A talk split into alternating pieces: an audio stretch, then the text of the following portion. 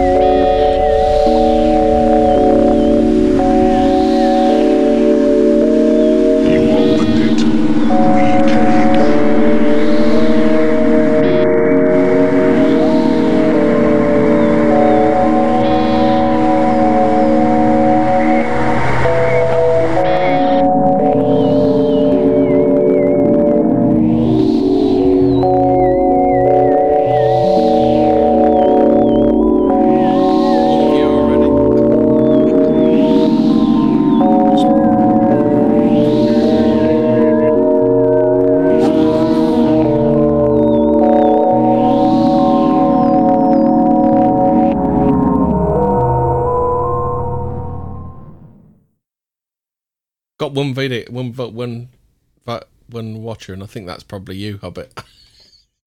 Ah, no, I haven't actually watched it yet, so you'll, you'll oh, find yeah. It's two of us. Oh, there's two yeah, people. Um, well, it will be as soon as I clicked on the link. There, oh, like... now, now I am watching our show. Oh, yeah. Oh that's right. Yep. Oh, so I'm giving it... it a thumbs up to let the algorithm know I like this sort of thing. Yeah.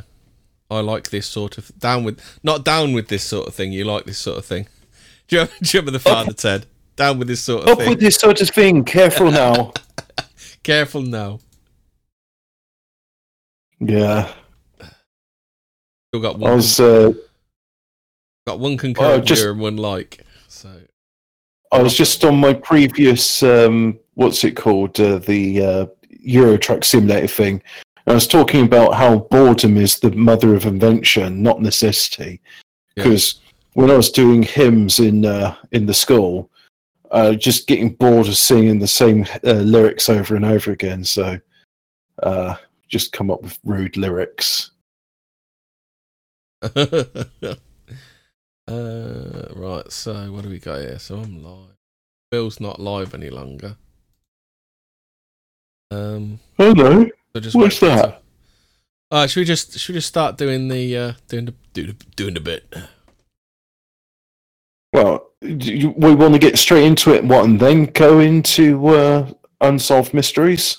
Uh, no, we'll get straight into the uh, we'll get dug into the uh, unexplained mysteries. Until oh, well, I was thinking we could, we could go straight into the content because you told me a bit of information about China's l- l- l- lunar lander. Which I find, think would be very interesting to start off with. So you're uh, coming uh, right. So you want to st- so you want to start with NASA. We'll go, we'll go straight into the NASA. Yeah. So I um I have often maintained that America did go and visit the moon, but they did it with anti-gravity technology. They didn't use um, the rockets because I don't think the astronauts would have survived. And photographs were taken on the moon, and I'm like, well, how did? Because if you put like, um, well, you got negative, you got a couple of things, haven't you? So the the couple of things for me are either they pretended to go there in nineteen sixty-nine but went later. Uh, your version mm-hmm. of events where they did it with uh, stuff they couldn't talk U F Os. About, or yeah. the, uh, the one one that kind of roll, rattles around in my head is did they just send the astronauts out there to die on the original mission? I mean, you, you haven't seen uh, the film Capricorn One, but that talks about like a, a manned mission to, to Mars, which was just uh, a hoax, and the astronauts were kept inside a secure facility whilst they were apparently on their mission, and they decided to, to break out. Yeah. So it could be it could be any it could be any of those things. Um, obviously, something we're going to talk about later is the mysterious deaths around the space program. It, yeah, but I, I mean, I don't even want to get into it. But I'm thinking, like, surely the deaths would come from, say, uh, cancer or organ failure, from radiation poisoning, uh, from the mutagenic blimey, effects um, of cosmic rays. Buzz Aldrin lived to a good old age, didn't he? Well, Buzz, Buzz Aldrin. I don't, really don't know anything about it. It's kind of strange that the first man on the moon is such a recluse. I've always found that kind of weird. I mean, if you were the first man on the moon, you'd be touring constantly and talking to people about it, wouldn't you? I mean, rather Yuri than Gagarin, being sort of ashamed of it. Yeah, Yuri Gagarin wasn't, uh, you know, one to shirk the limelight. Wasn't he, he was quite backward and coming forward, as I, as I, as I would say in the old yeah, days. Yeah, that's it. Um. Oh, okay. Sorry, I'm I'm reading Al Jazeera as we speak because I'm trying to find this bit about the no evidence of uh, uh, the uh, Apollo landing sites, yeah. because. But I'm reading about the Chang'e thing, and uh, I scrolled down and it says uh, President Xi Winnie the Pooh plans for China's space dream, as he calls it, put into overdrive. China hopes to have a crewed space station by two thousand twenty-two. Eventually send humans to the moon by the twenty thirties. Well, so China really so wants why to is it? Why is it in this day and age, after people have already been to the moon, it takes another ten years to get to the moon?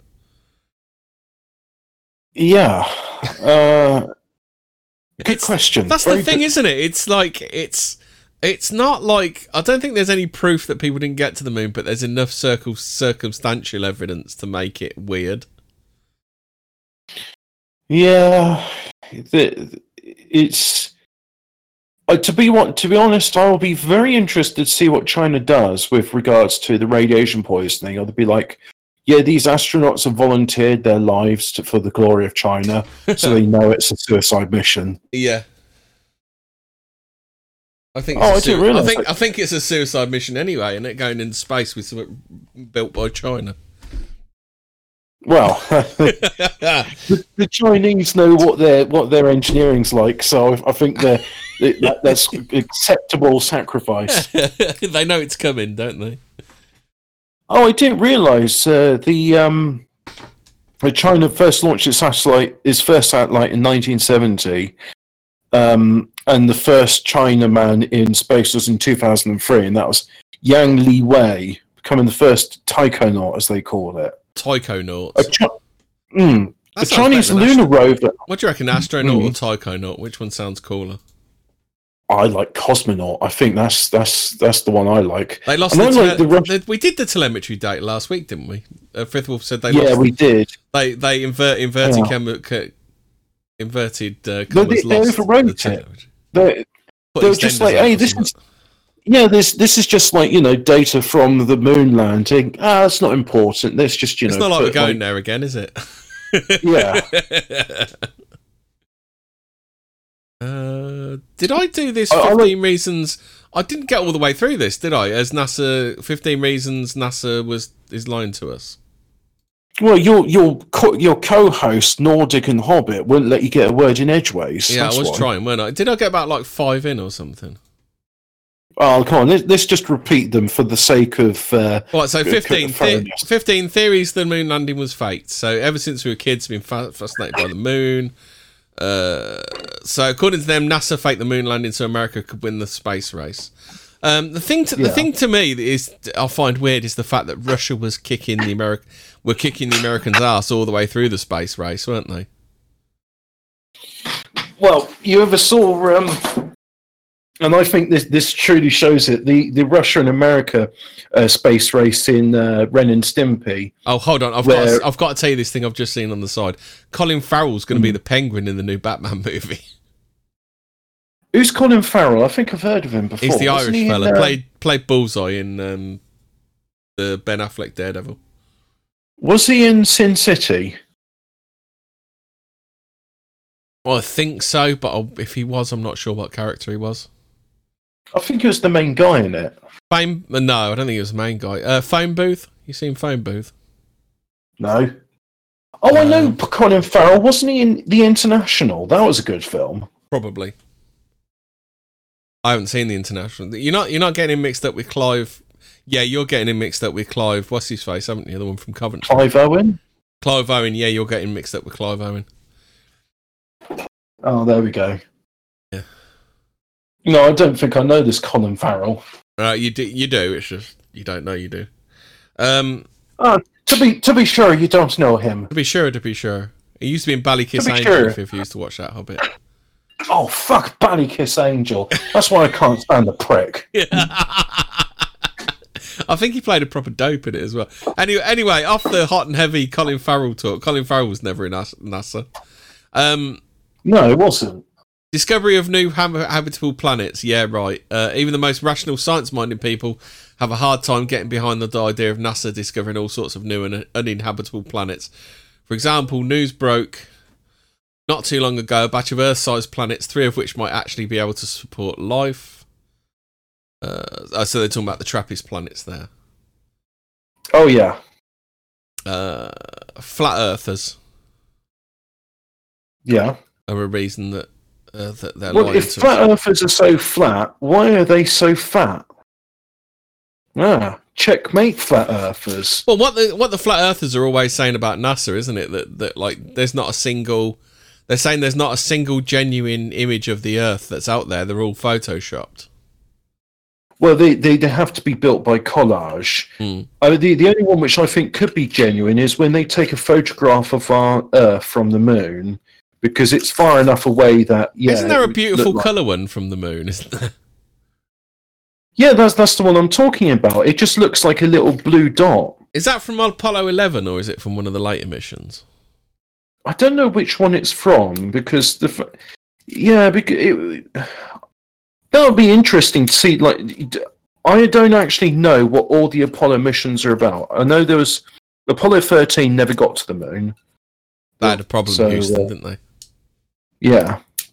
Tom Hanks uh, was in that. Yeah. Well, that's what happened. We send an act actor into space, isn't it? Ah, but aren't they all actors? I mean, um, what's what's his name? That Canadian one. He's He's been on a couple of shows talking yeah. about space.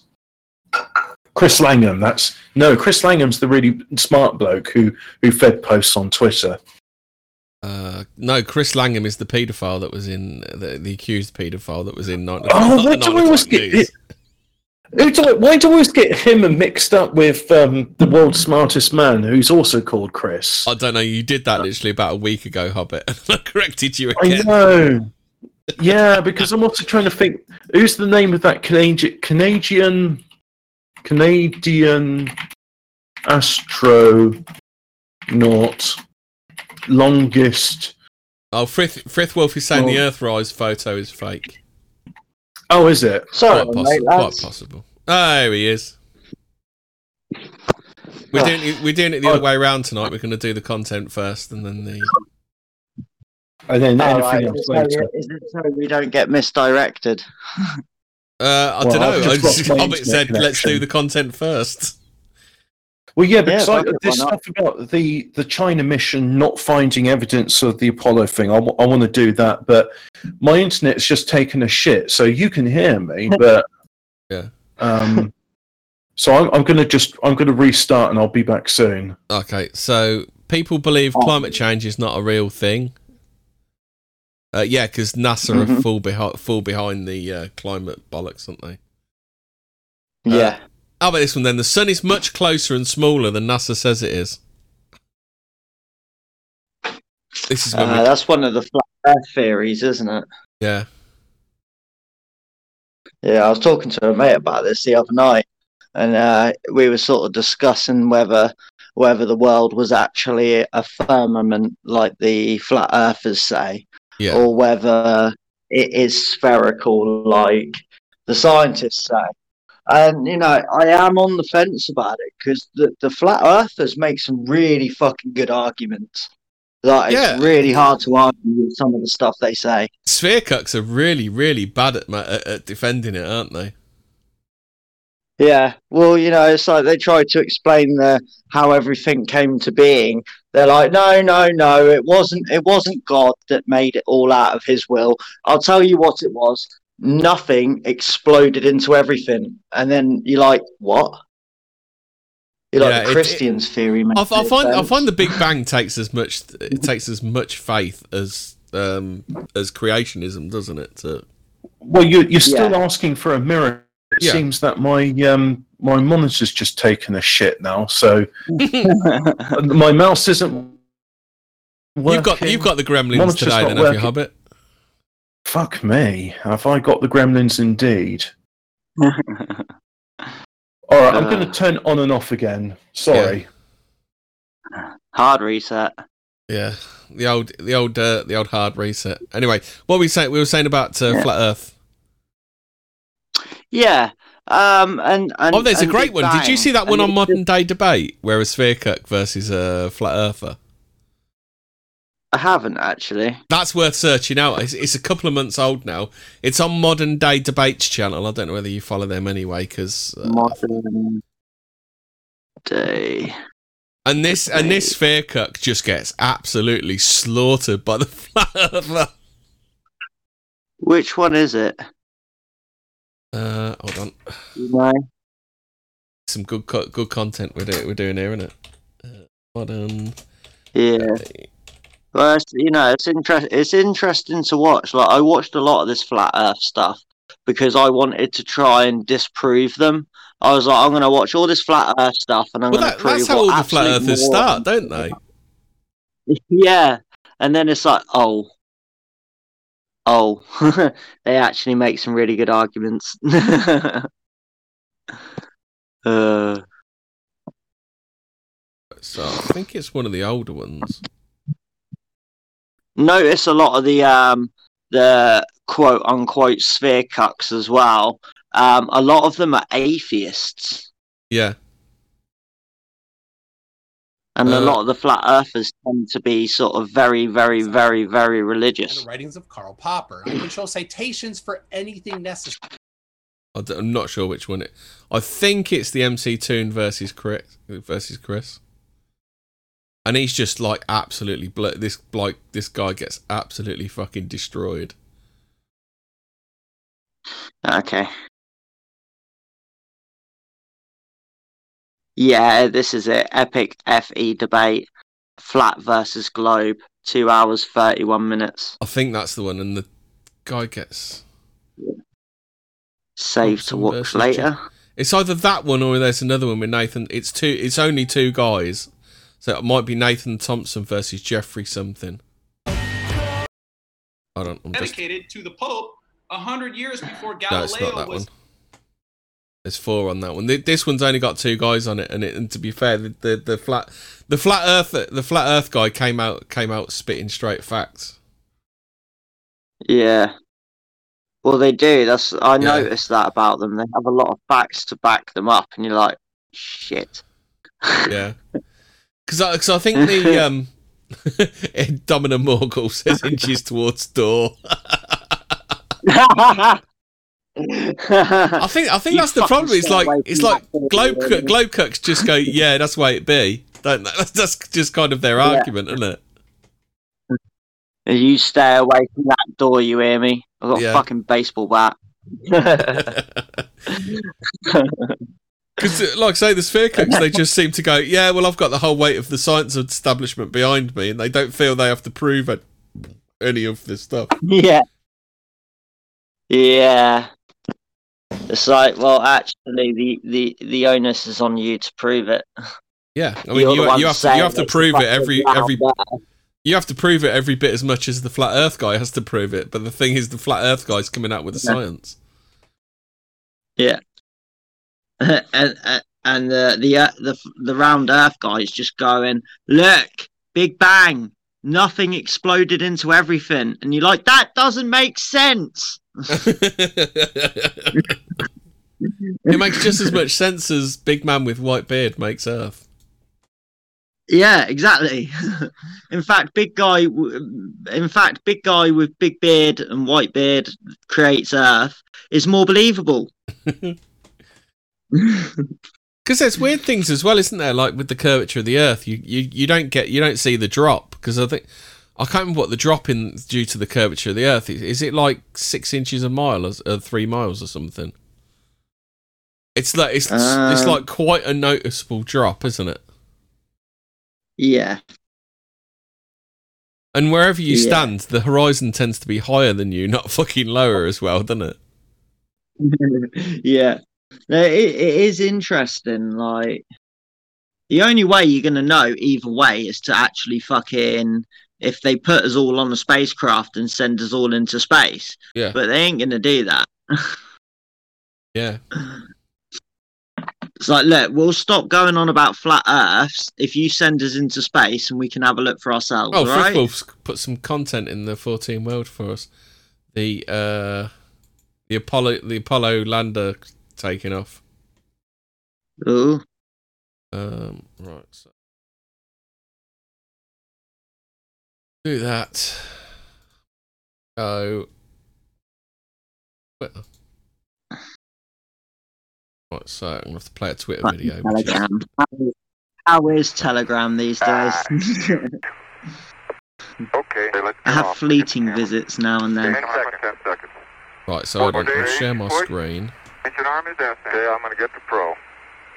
Hey, Pong. ninety-nine. Proceeded. Three, two, one. Ignition. Right away, Houston. So if you look at my screen share, you'll be able to see the lunar lander taking off. It's over. The screen share in Discord.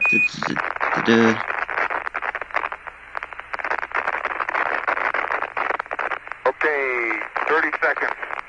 three oh eight, your number. Take coming through fifteen hundred feet, and H dot looks good. Roger, uh, we've lost data right now, but uh, we'll... We'd like aft Omni, aft Omni, please.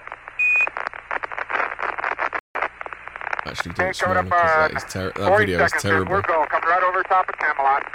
Mm-hmm. What the hell is that? Static, Jack. We break lock? Yeah. Oh, hello, am I here? Yes. Can you hear this? Yeah, yeah, I fine. Oh, thank fuck for that! Don't say fuck or bugger. Yeah, don't say fuck or bugger. Hello, Houston, out of your range. Roger, Challenger, you're loud and clear, and both systems okay. look good. You're right on the line. We're watching the lunar lander. I don't really know what I'm looking at for. Yeah. Very blurry. I, I think the lunar lander might have been that shiny thing.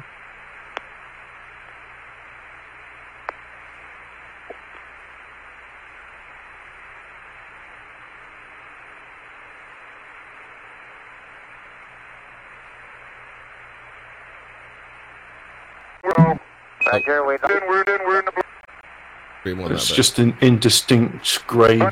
Houston, we're in the blind and you can actually see something now. Roger, we'd like the A Gs to auto. Okay, I got good luck. No. Oh, yeah. To be fair, that, that, that does look like an automatic camera. Yeah. yeah. Hey, it's moving, it's moving like minutes. an automatic camera. Yeah, it's moving very Roger, slowly. There, go like a uh, robotic thing. That's like that. It's on a robotic arm or something. So anyway, Hobbit, the next one is the sun is much closer and smaller than the NASA, than NASA says it is. What do you think to that one? Oh, uh, I think I remember you talking about that last time. Well, yeah, yeah would, wouldn't that have something to do with shadows? I think that's what they said. They're just saying if the sun was so far away, the shadows would be there'd be less variance of them during the day. Yeah. Um, I don't know. Yeah. I do not know. Trying to find something. Another source claims it's impossible for us to take anything about the sun as actual fact. Clear photographs of the sun used in textbooks are always reproduced, are always produced with modern telescopes containing the necessary devices used to view, read, fabricate the sun properly. The telescope manufacturers, along with the organisations which use the telescope, those very organisations which propagate the moon hoax, have an interest in there being a sun, and so their evidence cannot be accepted as authentic. Yeah. Uh, lunar rovers are fake. I think we spoke about that last week, didn't we? Uh, yeah. Yeah, I think we did. Yeah. Weren't we saying that they'd break or something, and then I made the... the sort of devil's advocate argument of the um the grav there's there's no gravity on the uh, yeah on the moon, so therefore it would weigh uh, people would weigh less than they would on Earth. Yeah, they're saying it, it says on here that it's a one one horsepower engine. Well, seven hundred and fifty watts. Yeah, yeah that, that's what consider that that's effective to effectively a six horsepower engine with Earth gravity. Yeah, yeah, and there's a lot you can do with six horsepower. So that's like, so it's a one thousand five hundred pound vehicle. So that's only a, so that's a sixth of that, then, is it? Yeah, so, it's so round about, round was... about three hundred, two hundred eighty pound vehicle at one horsepower. So that, that sounds about right, doesn't it? Yeah, uh, yeah. Uh, Earth, Earth's rotation is what we th- is not what we think. Uh, before, listen to this. Before Copernican heliocentric indoctr- indoctrination, any child will look up at the sky and notice the sun, moon, and stars all revolve around a stationary Earth. Um, yeah, this is the thing that I can't quite get my head round. The fact that we're spinning round it. Is it three thousand miles an hour, Hobbit? Oh, I, I calculated the speed of the Earth. I think it's closer to sixty thousand miles an hour. Oh, no, r- rotational speed, yeah, it's about three thousand. Because the Con- used to be able to do these uh, solar eclipse chasing flights with Concorde, where um, because it could go the same speed as the Earth rotates, you could just stay with it for hours. Mm. Mm. So what do you think? What do you think uh, to that one? Do you think it's possible that heliocentric is wrong, or? Well, all I'm thinking is our ancestors were like they, they were trying to like figure out the movement of the suns and the planets with Earth at the centre, and they, they the maths kept going wrong. And it wasn't Copernicus, although he definitely was like uh, popularised it. But there were like um, mathematicians before him said, "Yeah, if you put the sun at the at the middle of this, it makes calculations a lot easier." Yeah, they they don't need to be so complicated. And to me, whenever you're trying to get to the truth of a matter, the simpler it is, the the more truthful it is. Yeah. I mean, tr- truth doesn't need an elaborate story to explain why this happened. So, yeah. So Frithwolf says it's a thousand miles an hour at the equator. Yeah, that's well, that's actually a good point because, um, I mean, Earth rotates in degrees, so that, but, but in order for the equator to rotate the same speed as the poles. I mean, you think about, like, if you're, like, say, one inch away from the poles, you've got a circumference of uh, three and a bit inches. Well, it's going to take it twenty-four hours to rotate around three inches. When you're going around the equator, it's got to rotate the same sort of um, degrees in twenty-four hours, so it's going a lot faster. Yeah. Yeah, yeah. So, so what, this this is the bit that I don't get. If we if we're traveling at that amount of speed per hour, why don't we notice it?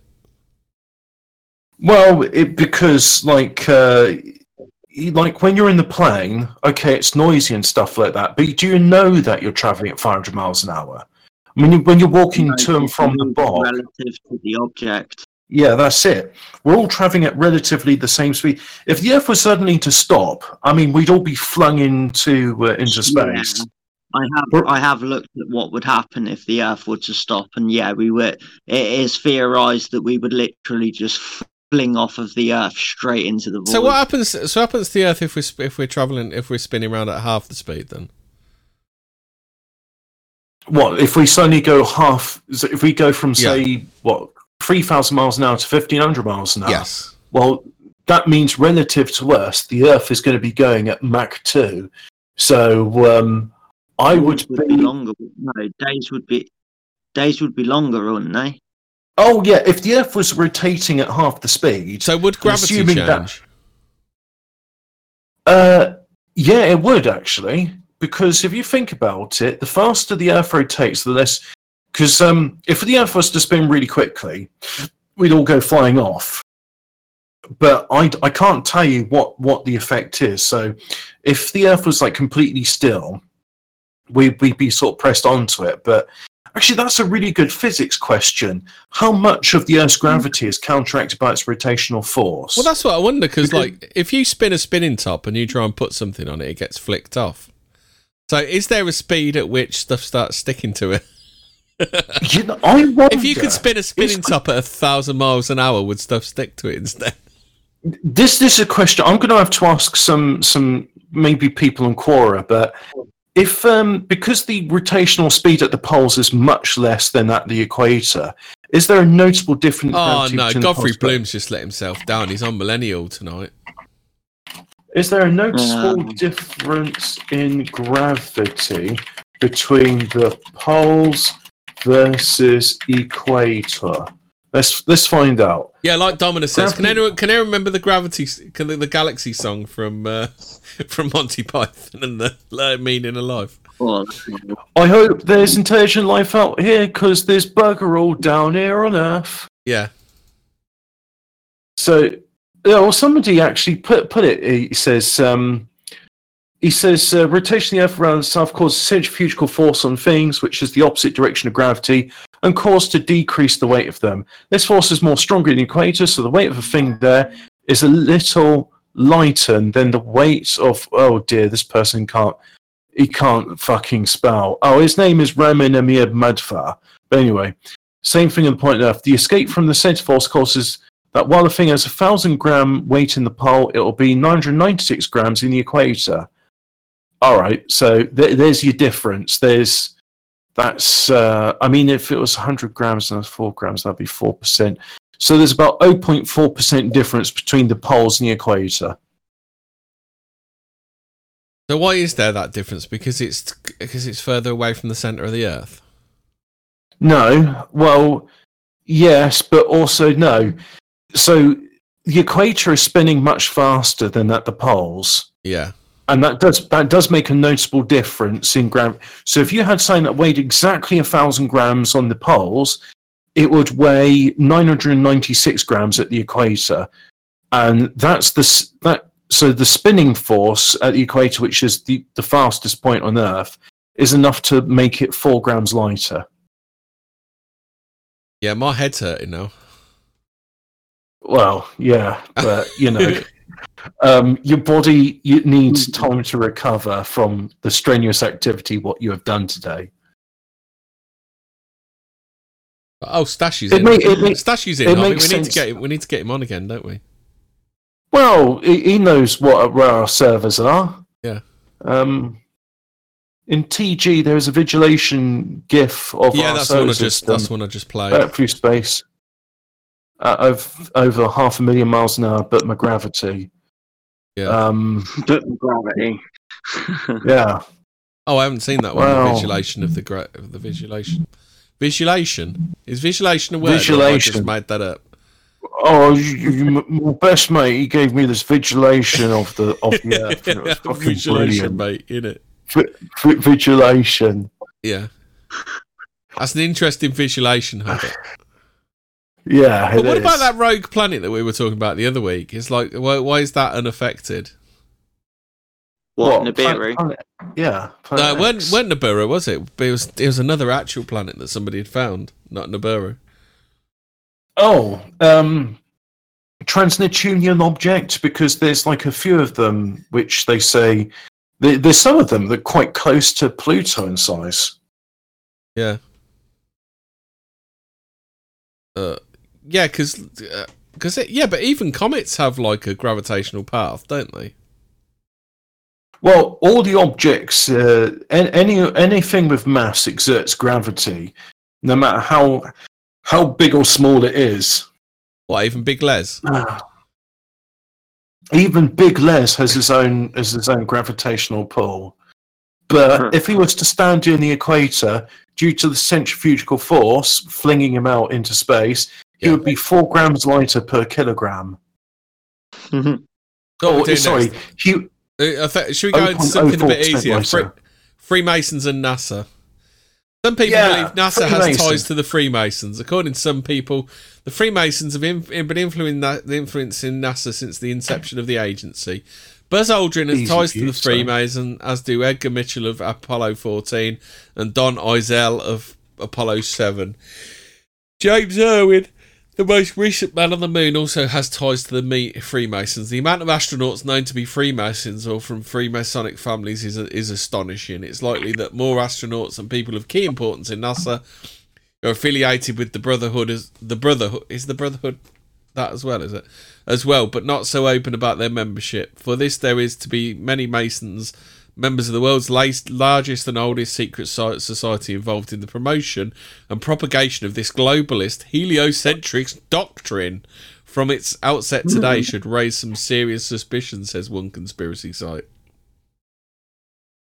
So, so whilst you were looking at that, I was trying to find Mormon Mafia NASA. Yeah. And the top link came up was Howard Hughes, who's uh, an American business magnate, investigator, Howard record-setting pilot. Uh, well, I, I'm wondering why is it when I type in Howard, uh, type in Mormon Mafia NASA, Howard Hughes becomes like. So what? What did he do? Hughes Aircraft Company, Medical Institute, Hughes aircraft company. Is he a Mormon? Uh, oh, Wasn't listen, he the nut that made the Spruce Goose? That gigantic... Oh. Howard Hughes is that one that... Uh, what's his name? Uh, yeah, that's it. The, yeah, that's film. right. With the Hughes... Played in the film. He's the, the, Hughes he's the, he's the dude with the O C C and the... O C C, the O C D, and the um, the germ phobia. Millionaire. Oh yeah, oh. They, they do the um, they get fucking uh, Mister Burns to turn Leonardo into, DiCaprio. Like, Howard Hughes type Leonardo character, DiCaprio played him in the film. Yeah, yeah. Um, can't think what the film's called though. Howard Hughes, probably. No, it's called The Aviator, isn't it? Um, yeah, it might be actually, yeah. Uh, so, how about, yeah, the, how about no. this and then, Hobbit? The Challenger accident never happened. They're not taking the Challenger accident from me. Oh, those jokes are mine. those jokes are, oh, yeah. Those jokes are part of my culture. You're not taking it from me. Next, I'll be saying no planes flow into the Twin Towers or Building seven. Oh, to be fair, I did I did go a bit. Me and the missus were watching a nine eleven documentary the other day, and I did go a bit. Look, that plane that plane doesn't actually go in there. You see the plane fly up to it, and then boom. You don't actually see I... the plane crash into it, the second one. Have you Have you watched the second one no. go in recently? I've uh, no, I'm not saying that uh, this proves anything, but I saw a video, and it was uh, one which came out recently, Um, and it it was showing from a different angle, just someone with a camera, and there was there was no uh, plane going into the second building. It just was a massive explosion, like we saw on telly, but no plane, no sound of a jet or anything like that. Just yeah. just the bang. So yeah. Well, the other thing I noticed as well is is um, is you see the plane flying in, and then all of a sudden the um. film goes grainy, like they've zoomed into it, like they're trying to crop something out. Yeah. It was weird. Well, it's been a long time since I looked at those those things. Um, yeah, I think we need to do nine eleven mm. at some point, don't we? Did, didn't we? Oh, Did I we get Brutus on that we, one. Didn't we cover it? We were talking about the Bali we, we bombing. Could do, and we could do nine eleven and whatever happened to Lacey Marie. We can ask Brutus about it. Oh, fuck me. That's harsh. Uh, yeah, that's probably is a bit bad. I'm hoping she's in rehab or or, or she's been she's in the loony bin. Y- yeah, we'll I, take I, some time off the internet. What? Yeah. Cool. Hi, Skuggy. Lacey, we, we hope she's still alive, but we're, do, we're doing fourteen words from the wrong server. That's why we got loads of guests this week. oh, oh, I just heard you talking about. You're, space, on, the, so just you're on the spoopy. You're on the spoopy show. Uh, yeah, Googie. You're talking about space, so I just want to say that it's a sign-off, not real. Yeah, it's literally just a backdrop. Oh Sheep, yeah, wake up, sheeple. If if space isn't real, then explain to me why that bloke's eyes bulged out of his head in Total Recall because there was no atmosphere. Uh-huh. Well, checkmate. Bulging, Checkmate. If space, if space isn't real, how come two thousand one is a film, Skuggy? Oh, mate, it's just a Jewish psyop. uh, so the next one is a lot of people believe the deaths of the Apollo astronauts are mired in a huge conspiracy. We'll talk that. We'll talk. I've got another article about this to go later. Uh, one of the people who died in the Apollo One fire was Virgil Gus Grissom, the man who everyone thought would be the first man on the moon. However, he was a critic of the program. Among his last words was a simple question that might have made him a target: "How are we going to get to oh, the moon if we can't communicate?" Go on then, Hobbit. I was going to say, was the last thing he said, I have evidence that will lead to Hillary Clinton's arrest, even though she hasn't been born yet. yeah, I've, I've, I've, I've evidence that will lead to the arrest and imprisonment of uh, Hillary Clinton. Uh, no, he actually said, how are we going to get to the moon when we can't com- communicate between two buildings? Oof. Moments oh, later, wow. he was stuck inside a burning capsule with a few other astronauts. Don't. Uh.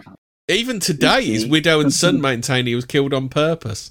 Even the investigation revealed the Apollo program was some kind of a mess, enough to jeopardize the U S yeah. winning the race to the moon. Uh, Thomas Ronald new- Barron, an Apollo one safety new- inspector, testified for Congress saying that uh, saying that. And a week like, later, his car was struck by an oncoming train, killing him, his wife, and his stepdad. What? You know, funny, isn't it? What a coincidence. Hmm. Oh, interesting. Hmm. Yeah. They killed him because he left oh, the set yeah. and he was going to tell everyone about it.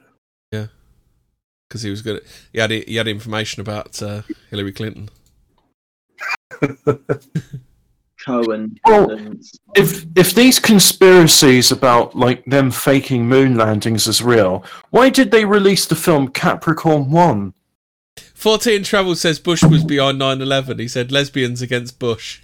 I'm sorry, I'm sorry, I don't I don't follow that. Oh yeah, okay, I get it now. Yeah. Lesbians against Bush. Yeah. Yeah. Okay. uh, don't know what to figure that one out. How about this one then, Hobbit? It's impossible for astronauts to walk in space untethered without in- injury. Maybe we did talk about this last week because I remember speaking yeah, about this. Yeah, we did. Yeah. yeah. I don't think we got to speak about it properly because we were talking about other stuff as well, weren't we? So maybe we could do with like Rigo. So, um, so in space, everything's constantly moving. The I S S travels at something like seventeen thousand miles an hour in space, taking an hour and a half to rotate the Earth and doing it fifteen and a half times in any given day. That means when astronauts in space are going on untethered spacewalks, they're doing it in those conditions without any issues caused by that level of speed. At the speeds we talk about, tiny objects could literally rip right through a person. Well, that's what, if I was an astronaut, I would be concerned about, is it like a speck of dust going to turn me into meat paste? Yeah, well, um, not only that, there's all that fucking shite up there, broken satellites and all sorts, isn't there? Because you yeah, get the odd, the odd one, the odd one, the orbit just decays, doesn't it? And they just fucking drop out of the sky every now and again, don't they? But if if you're travelling at that speed, which is like seventeen times uh, faster than a speeding bullet, uh, even a speck of dust is, is going to cause serious injury. So it's um, cause for concern, shall we say? But my my thing, which which I'm thinking about this stuff. What about is, the atmosphere up there? Uh, that's the other thing, isn't it? Isn't there supposed to be no atmosphere in space? Well, that's the thing. Uh, I mean, if you're going truly into space, then there's no atmosphere. But the extent of the Earth's atmosphere is quite a lot. So I'm told that the I S S isn't... Oh, I may be wrong about the I S S, but there's a lot of like stuff which is floating in our atmosphere. It's not like all the way up there. Yeah. And the International Space Station, you can use... Um, there's like various apps which you can get, and it will show you to point in the night sky, and it will show you like if the, the I S S is below the horizon. So you can actually look at the horizon, see it come up. And I've watched it. I've, I, I, I took it like, say, like ten minutes to get from one side of the sky to the other, and I thought, that's moving incredibly fast. That can't be an aircraft. Oh, but have, have, NASA, have NASA paid you to say that? Well, let, let's just say that this stream is not brought to you by NASA or the, the European Space Agency. Uh, what do you think about the one about splashdowns are impossible to live through? No, uh, we went through this before, and I'm just yeah. thinking to myself, yeah, well, in that case, it's like saying that the parachutists, they can't do it without breaking their legs. Sometimes they break their legs. Yeah, but the thing is, though, you got like five or six people like wedged into like a tin can, haven't you? And it just, and it must must yeah. hit that hit the it, a hell of a while, doesn't it? it? Yeah, but even in World War Two, they were landing armoured cars and parachute drops onto solid ground. With water, you've got the water's being giving you a bit of bounce back, so it's it's, no, but it's hit, not as hitting bad. Hitting water's like hitting concrete if you hit it fast enough, isn't it? Yeah, but they're not hitting it fast enough. They're hitting it fairly slowly. So I'm I'm, I'm going to call bullshit on that one. That one seems to me a bit dubious. Yeah, you okay? Myth plausible then. Well, if we were able to land people without killing them in World War Two with parachute drops and, you know, land, landing jeeps and armoured cars, then uh, I, th- I think we can we can land a, a, a little tin can in, into the sea. How about the... Um, remember that fell ended on a parachute from, um, like, in Earth atmosphere? Uh, do you, do you, oh! I think he took a hot air balloon up there and then jumped out. He was, like, right John, up at the John tip. Yeah, and they made him, they made him yeah. use a fisheye lens. Oh yeah, that's that's right. Yeah, yeah. So, so he John, couldn't see John the Earth was flat. They had to make they had to use a fisheye lens. That video, if you, if you're interested, um, uh, Boards of Canada did a music video called "Dave and Cowboy," and they used the footage of John Kittinger doing his um, jump from the, the highest uh, parachute drop in the world. With a fisheye lens. Yeah. Mm-hmm. Yeah. Must have been shitting himself a little bit. Yeah, because oh, didn't, didn't they say one of the of problems is that if you start tumbling... Yeah. Yeah. You'll be going so fast that you, you can pass out. Yeah. And then you can't save yourself. uh, Neil, oh, so Frithwolf says, Neil Arm. Frithwolf seems to be a bit of a space junkie. Shame he, shame he isn't coming on. Uh, Neil Armstrong couldn't tell Patrick Moore whether or not he could see the stars from Apollo eleven module or the moon. He could see the Earth, which had kind of pasty, pastel-y shades to it. Apparently you can't get an erection in zero gravity, according to fourteen Travels. Well, I would like to find out. I, I, well, there you go. Skuggy's already had one, so he knows. uh, First man to have a wank in space, Skuggy. Did, yeah. did I talk about some of this stuff after? Because the Bible story. That's I can't remember whether we talked about that on stream. The Bible? Yeah, the the missing day. Do you remember? Talk, I remember we talked about the missing yeah, day you, last you week. Yeah, you did talk about the missing day, yeah. Did I talk about it on stream or not? I can't remember. That's the thing. Yeah, you talked about it on stream. Uh, so you yeah. want to do the... The next one you want to do is the... The Chinese, isn't it? Uh, Chinese lunar rover finds no evidence of American moon landings. That's mm-hmm. it. Because according to the thing I just read, the, the Chang'e things come back with, with lunar rock samples, but it's been on the dark side of the moon. Hobbit, and all the moon Hobbit, I, do, I do hate to tell you that it's from the World da- World News Daily Report, where facts don't matter. oh. oh, okay. Yeah, yeah that, con- that conned me as well until I opened, actually opened this page. Yeah, I, I, that's what I got excited for, because I went on Al Jazeera and uh, they were saying that it came from the far side of the moon. And I thought, but the far side of the moon doesn't exist. It's just a hologram. So where have they actually been? Yeah. Uh, so. Oh, we did loads of stuff. Do you remember all the really mathsy stuff that we were talking about before the show with the Hubble Space Telescope and why you can't see stuff from space? Do you remember all that? We were talking about that? Yeah, that's it. Yeah, I'm I, I sort sure. of look up to see what, what, the, um, what the maximum resolution of the Hubble Space Telescope is. Yeah. But then that's what I went on to sort of say about, hey, if that's true... What about all those like missions which they f- fly a satellite over the moon's surface? And then I did find some some photography. So basically, basically what they're saying is they're saying the moon, moon is so far away from the Hubble Space Telescope is that even the I S S at around one hundred eight meters in length would span just uh, just over one pixel if the Hubble Hubble was to photograph it. That's why you can't. Yeah, but the tracks on the moon, they're more than one hundred metres ar- across, so that, that should be visible. But I looked at some of these photographs of, like, satellite, because there are satellites which fly over the moon, and they've taken photographs of the Apollo landing site. And the thing is, they, they're saying, like, oh, yeah, you see that pixel there? That's the flag with its shadow, and those yeah. those lines there, those are the tracks sort of thing. I thought... I'm not convinced. I'm not convinced that is what, what they're saying it is. Yeah, what's I mean, this stuff about the moon being too bright? That's the other thing they say, don't they? Uh, yeah, I, I don't know. How how what how bright is the moon supposed to be then? So they're saying that the Hubble telescope is not designed to resolve small features like items left on the moon. Hubble was made to detect very dim objects like distant galaxies. The moon is far too bright to see anything. That a one hundred pound telescope designed for kids can can see in more detail. Besides, time oh, on the Hubble is precious, yeah. and there's a long wait, long, long waiting list to use the telescope. That could make sense, actually. It's probably a long exposure lens um, at exposure, and the contrast is um, is sort of for really dim stuff. It's not for the moon, which should be incredibly bright. Yeah, besides resolution limitations, the moon is frigging bright. The Hubble is made to accumulate light from faint objects, and I doubt it can compensate for severe brightness. It would probably burn out the imaging system.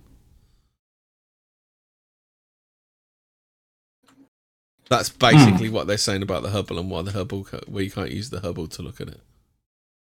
Ian says some um, female aliens are quite hot. Yeah. Yeah, I, I too have seen females from Brazil. Ask Tyler. Tyler's an expert on alien females, isn't he? Some of them yeah. have got free boobs. Yeah. Oh.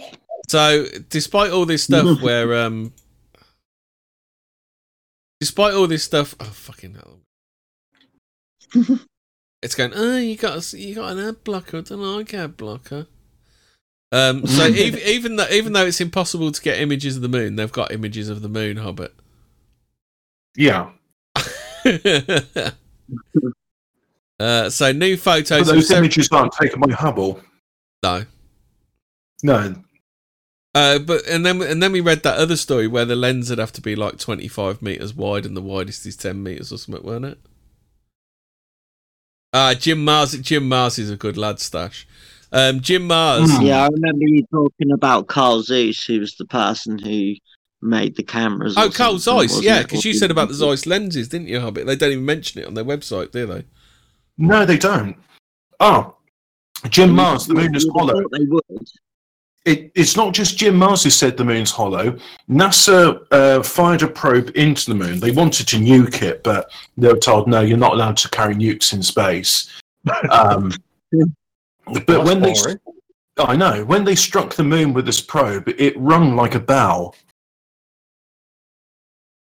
Yeah, Jim Mar- Jim Marrs is a great guy. Jim Marrs wrote Crossfire, which is the book that uh, J F K by um, Oliver Stone is made on is based on. Oh shit! Fucking internet's taking a dump again. Hello, hello, hello. Apparently, oh, Jim Morrison said he went hello. to the moon during an acid trip, according to fourteen Travels. Yep, that's that's right. No, what I was saying, did you did you hear anything I just said then? Yeah, yeah. I heard you say hello, hello. My internet's taken a dump. Yeah. Um, no, I was saying about Jim Marrs. Jim Marrs wrote the book that the J F K... Firestorm. Yeah. yeah. Oliver Stone. Crossfire. Yeah. Um, what was I oh, saying? Yeah, Jim, Jim Marrs said some interesting stuff. He said it's like... He said, look at cars back then and cars now. And then look at... Um, rocket technology then and look at rocket technology now. No change virtually since the the thing started. It's it's weird how like when you I mean look at look at phones back phones in nineteen sixty-nine and phones now. Everything's taken a quantum leap except for rockets. Well, I was I was having this discussion with a friend of mine about the the aircraft and uh, because I was telling him about like um, British Airways have scrapped their seven forty-seven fleet, so. Mm. I don't think this, this ching-chong cough is going to be, you know, one and gone thing. It's going to be like, that's how it is forever. Yeah. And he says, ah, oh, well, maybe they just scrapped it because uh, they're not economical. It's like, mate, that doesn't make sense. Why scrap them? Why to not be fair, I was listening to, uh, I was listening to Nerd, I was listening to Nerdrotic, which is a nerd podcast, and the dude and the dude on there kind of got a little bit fed posty. He said, it stops when we stop it. Yes.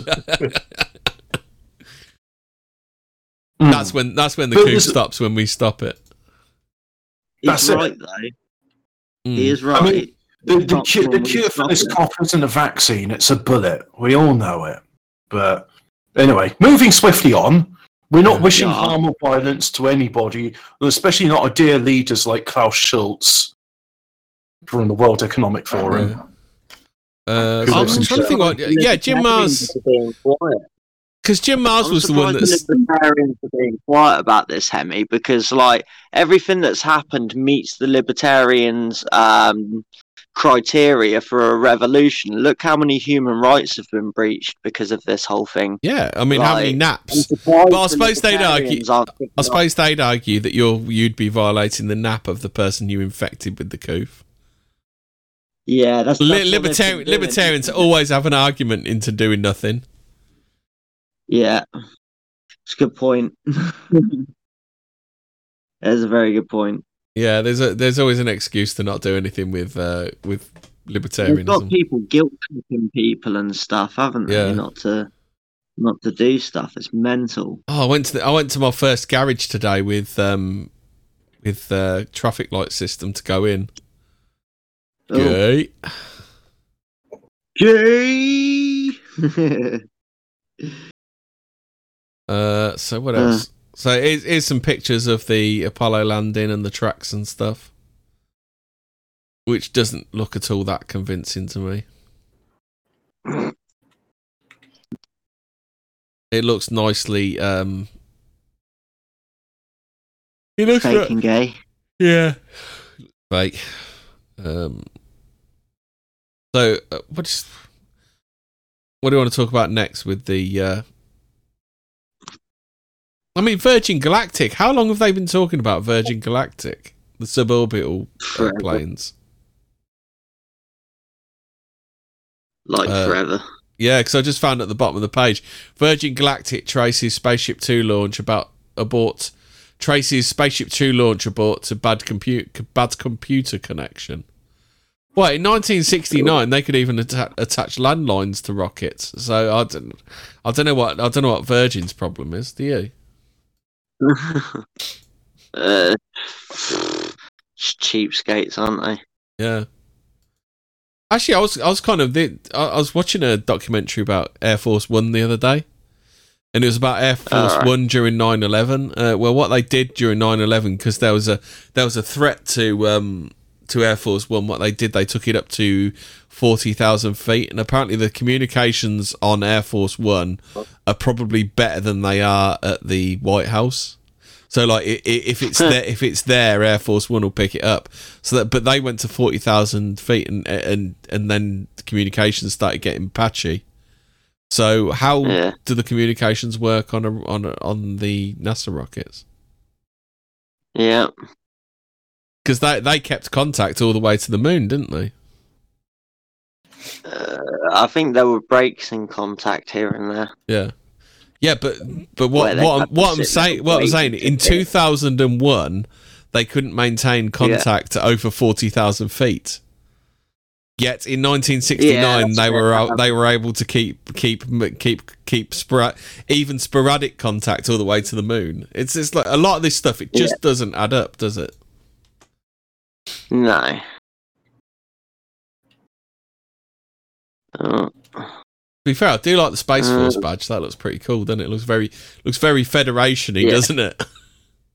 like, oh, Hobbit. Apparently, Virgin mm-hmm. Galactic test flight fails after rocket motor fails to ignite. Ugh. So they had a failed test flight, and this article is from three days ago. Yeah. Oh, apparently three days ago. So it's still not getting computer connection. Yeah. Still can't get it to work. What if I was to host it, um, Hemi, or like stream it to my channel as well? What are you on about, Hobbit? Um, like um, uh, the stream, but do it from well, not my chat. Well, I sort of figure something out because my internet's all right.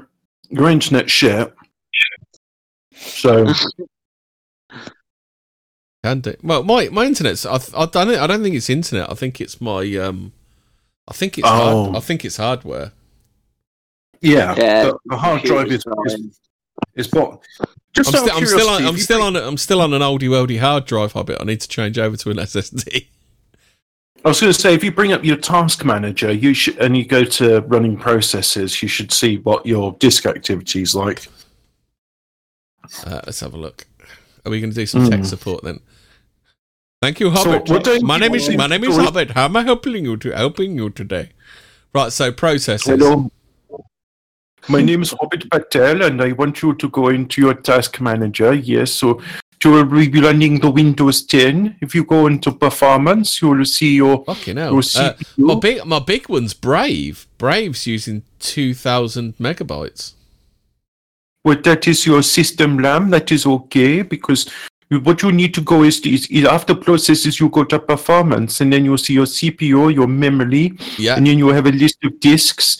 And if you look at the disk, and you, you can see its yeah. drive activity. So if you could be reporting to me the drive activity, please. Yeah, I had a massive, I had a massive spike a while ago, Hobbit. Ah, well, there we go. Yeah. Mm. Ethernet look Ethernet looks nice and steady. All my connections look nice yeah. and steady. Yeah, yeah. So your your problem is is just uh, you bottlenecking from your hard drive. Yeah, my Distant my, my this... Ethernet's and um, it's well over seven point seven megabytes per second. Oh, that's all right. Distant yeah. Vought says, hope everyone's seeing their family at Christmas. Unfortunately, I can't because they're in another fucking country. Oh, do you normally go and... over? Do you normally go over there at? Uh... Oh yeah, yeah. I, I I love seeing the family for Christmas and New Year's. And the thing is, the big celebration for them is Easter. But I mean, I, I love going for Christmas, and they got fire, and there's champagne, there's good food, and normally what I do is I make them mince pies. My godmother, she says, "Oh, will you come over, make some uh, mince pies?" Yeah, I'm using. I'm currently using fifty-five percent of my G P U. Ah. Yeah, I'm using nineteen percent of it, and that's on um, it's on three D. What, what's it? What's demanding three D usage in this and video decoding? Hmm. Maybe that's YouTube. Maybe. Yeah. Yeah. Sorry, uh, guys, we we're doing technical stuff now. Um, yeah. If you if you wanted a woo-woo show about the intricacies of NASA. You have come to the right place, but yeah, we do, we, we're, we're doing, on the side. We're doing, we're doing hidden figures, aren't we? We're doing the hidden figures yeah. bit now. Yeah, we're on a we're on a side quest right now. We found a dungeon and we're distracted from the main quest. The dragons yeah, come. We're doing a side. We're doing a side quest about my C P U usage. Yeah, uh, that's it. So it's, it's hidden figures. Does, does anyone know anything manager. about the truth of hidden figures? I mean, the truth is obviously pretty far away from probably what the, the film is. The truth is that hidden figures is a euphemism for what they really wanted to say, like hidden gingers. Well, there was probably there, there was probably like some blackbird that fucking sat at the back of the room and watched what everyone else was doing, uh, and someone turned around and went, "Actually, there was a black person there." Uh, there was one, yeah, not a whole, not a whole fucking team that were hidden from the world because racism. Yeah, there, there yeah. was some, there was some some like black uh, uh, maid there, and she was like rubbing out the dusty uh, the blackboard, and it's like, "You stupid fucking bitch! That's all of our calculations for our calculation place on the rocket." And she was like, "I don't know anything about that. I'm just trying to clean this plate." And that's the horrible racial oppression of when the scientist said, "Can you please not rub out our calculations we put on the blackboard, bitch?" Yeah.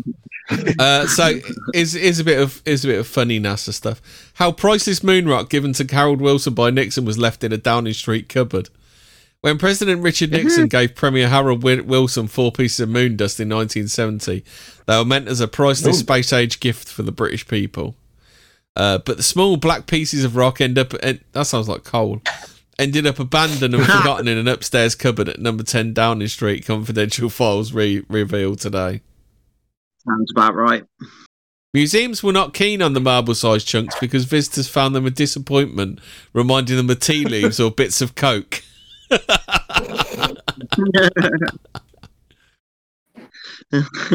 When, Ma- when Margaret Thatcher tried to lo- loan them out fifteen years later, she was told they were no more interesting than a toothbrush once used by Napoleon. Uh-huh. So, yeah, no I mean, one gives to a be fair, To be fair, I, I, would, I wouldn't mind going to a museum. It's like, oh, it's it's uh, Napoleon's toothbrush. Oh, it's a moon rock. Yeah. I mean, some of us would actually be interested in seeing these things. Margaret Thatcher yeah. wouldn't, because she's whamming. Uh, yeah. yeah, well, she's whamming. a woman. Her, her opinion doesn't count for shit. Oh, let's yeah. do... Um, what, what do you want to do first? So we can do... Uh, do you want deaths associated with U S space programs? Or do you want the Wikipedia on spaceflight-related accidents and incidents? Well, what does Snopes, I was going to say, what does Snopes have to say about it? Uh, they're, they're all still alive. Uh, don't know what you're talking about, pal. Oh, there you go. Yeah, Snopes said there were no ac- there were no accidents, none at all. It's, oh, Snopes said something about the vaccine recently. They're saying that... Uh, the, the vaccine causes infertility amongst women. False. And then they go on to say, while saying it's false, that Uh, but it is true. But then even whilst they're saying it's false, they said, oh, yeah, we found it causes an autoimmune response to the placenta causing miscarriage. But that's, you know... So then it's rendering women infertile. uh, no, it's not. It's just that it's, it's causing the placenta to... It's just no. causing perpetual miscarriage. Yeah, well, you, no, because the baby's fine. It's just that the placenta detaches, so that's technically not infertility. It's just the placenta won't work, so you can't have a baby. So yeah, take that. Checkmate, conspiracy theories. You just got debunked by Snopes. Does anybody know what a T thirty-eight plane is? They're fucking dangerous as fuck. Like, uh, so Theodore Freeman died in a T thirty-eight. I'll, I'll just whip through these. Is this that Russian thing? No, this is some sort of... These are deaths associated with U S programs. So, like, you've got what? um, so, three people died in T thirty-eight crashes between sixty-four and sixty-six. Uh, so... The, the Apollo one, the fire, that killed four people. Uh, Edward Givens, an, an, an automobile accident. I don't know where Edward Givens is. I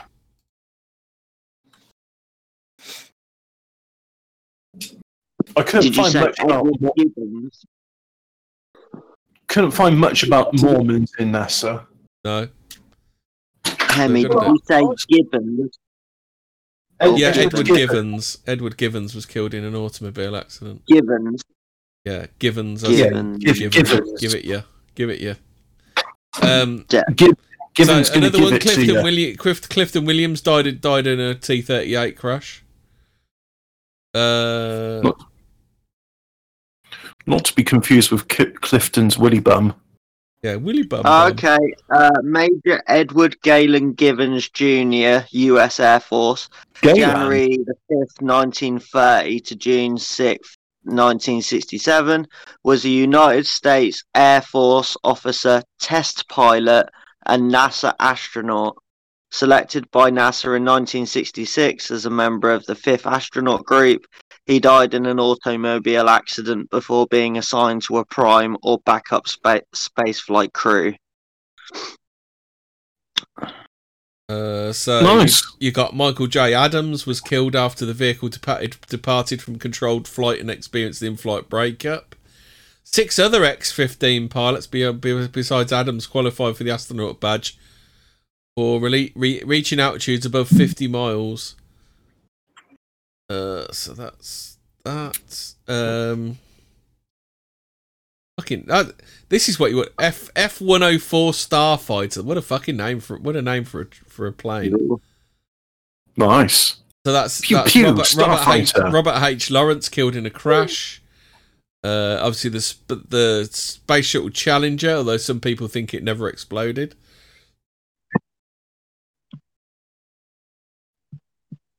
Uh, so, so Stephen Thorne was killed when a spe- when the Pitt special aircraft he was riding crashed in Santa Fe, Texas. His flight was unrelated to a NASA, NASA project. Uh, David David Griggs was killed in a vintage World War Two aircraft while practicing for an air show. Um, Sonny Carter was killed in an airliner crash. Uh, Patricia Robinson, her flight instructor, was killed. Her and her flight instructor were killed as a result of injuries sustained in a plane crash. She was on a training yeah. flight that was not related to any NASA project. Space Shuttle Columbia. Didn't Columbia have the have the uh, Israeli um, astronaut on it? Yes. Proof yeah. that God doesn't want Jews in space. Uh, so sorry, Brooks, you're, you're wrong with that. Jews in space. I'm sure was, there's way more. Was Columbia this, but... the one that blew up on takeoff? Yeah. Uh, was yeah. Columbia? Columbia was the one. It was a bit of foam came off, didn't it? Because I've seen the documentary on that one, the air crash documentary on that one. Yeah. It was like a big bit of fo- big, big bit of foam come off, and uh, oh no, no, they yeah, died on re-entry, didn't they? The Columbia, they the yeah, Columbia, that, they died yeah, on, on re-entry. Yeah, that was the re-entry because they were yeah. finding out whether they could set whether whether they'd actually be able to make it back or not, because NASA knew that uh, a section of the heat shielding had come off. No, I don't think they had. I don't think they had any idea until after the crash that that had fell off. No, the bit the, the bit of foam had, the bit of foam had come off and had struck the wing, taking some of the heat shielding off. Yeah, and they'd noticed it on the on the takeoff, but it was well, quite a common thing to happen. Yeah, it wasn't until sort of that there were issues arising that you know, but they had no way of knowing how much of the heat shielding had been taken out. Because, you know, then they realised that there was a critical fault with the heat shielding that, you know, if a, if a decent amount of this uh, foam came off of the um, the booster and hit and hit the wing, it would literally just rip a hole in the side of it. And they were like, shit, this ain't good. Because, yeah, you, you just blow up on re-entry. Looking for American ones. So, you need that heat space flight, space believe... flight fatalities. Oh, Ilan Ilan Ra- Ilan Ramon is the Israeli is the Israeli astronaut. Not anymore. He's not. Oh, the, the Wikipedia page is better than that. It spreads it spreads it out into space flight fatalities uh, during training or testing, and then non-fatal incidents during space. Should be like unrelated as well. Fatalities, fatalities caused by rocket explosions as well. Blimey, Charlie. There's a long list of so, the dead.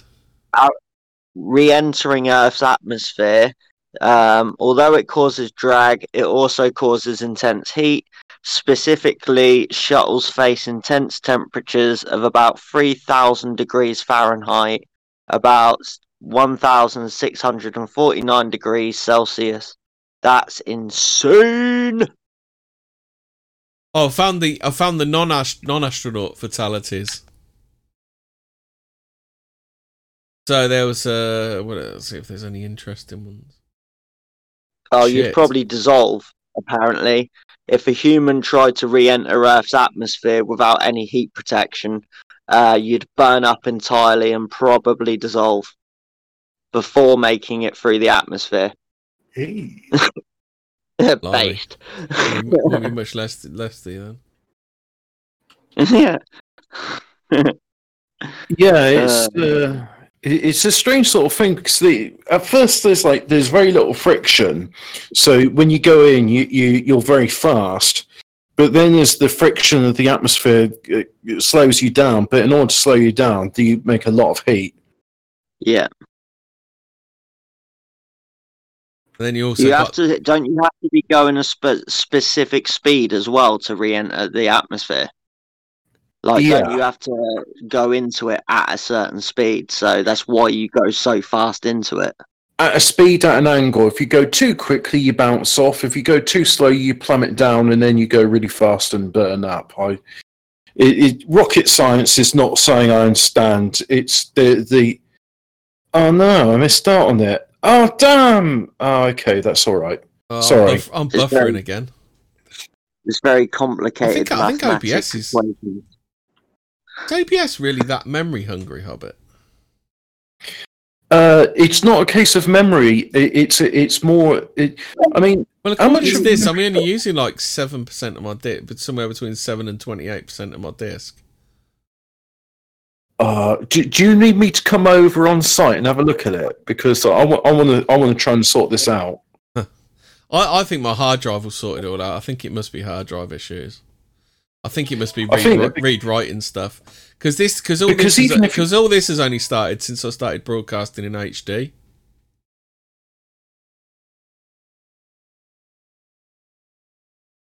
Also, it takes more like um, processing as well. So, uh, you need a buffer. Because I'm looking at my memory, and um, I've actually got eight gigabytes or so. Yeah. Yeah, eight gigabytes is enough.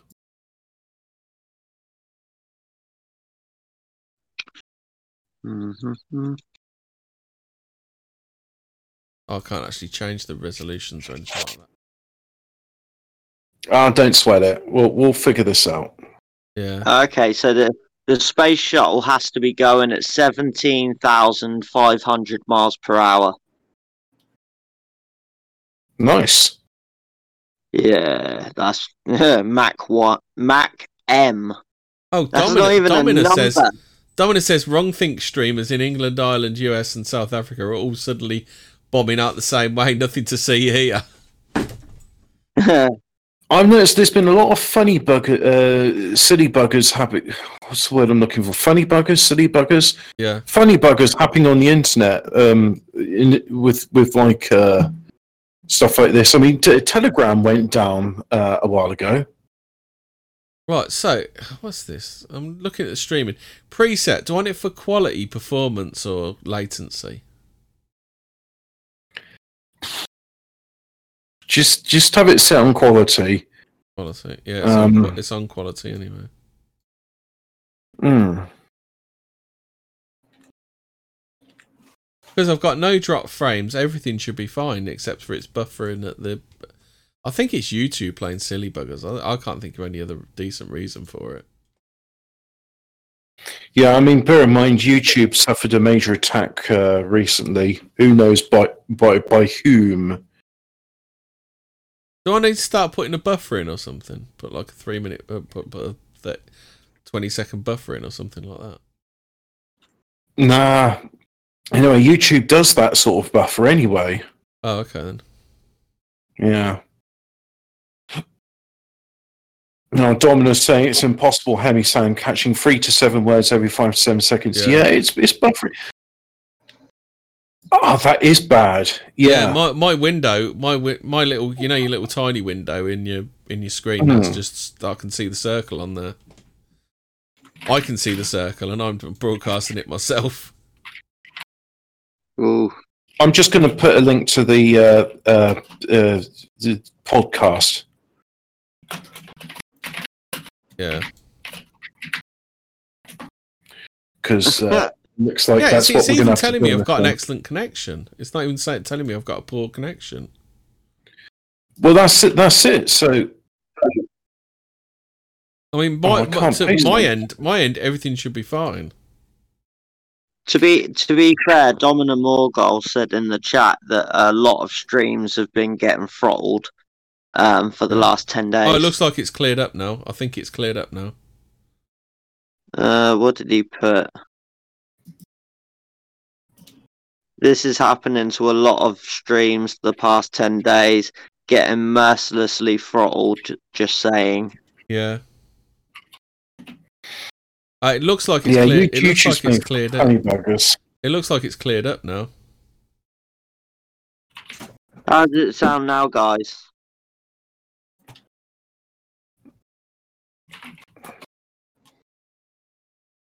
What else have we missed? So, did we talk about? We've talked about the lost. The moon landing tapes got erased. Uh, yeah, lost. Lost Apollo eleven tapes. Have we missed anything? No, I think we covered it. I mean, what it would be. I think it's definitely worth talking about Capricorn One, but I'm the only one that's watched it. Um, yeah, I think we should. I think maybe we should do a movie. A movie, uh, fourteen word, shouldn't we? Yeah, but, but well, it's not even that. It's just a case of, hey guys, uh, there's a film called Capricorn One. I think it's on YouTube, so let's see if I can find it. Capricorn One, and yeah, yeah, there's a, there's a link to it. Um, so if you're not f- familiar, Capricorn One is a story about a manned a, a ma- manned flight what to year, Mars. What year is Capricorn One? seventies? Yeah, so it's it's from the seventies. Um, a NASA Mars mission won't work. Its funding is endangered, so they decide to fake it. Oh, nineteen seventy-eight, so it's like ten, nearly ten years after the moon landings. But then they have to keep the secret.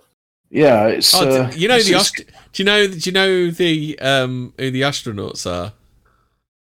Elliot Gould, James Brolin, Sam Waterston, and some fella called O J Simpson. Has anyone ever heard of him? yeah, what's he in Naked Gun? Yeah, something like that. Didn't he do a thing? Um, nah, he's a good boy. He didn't do nothing. Wait a minute. Wasn't he into golf?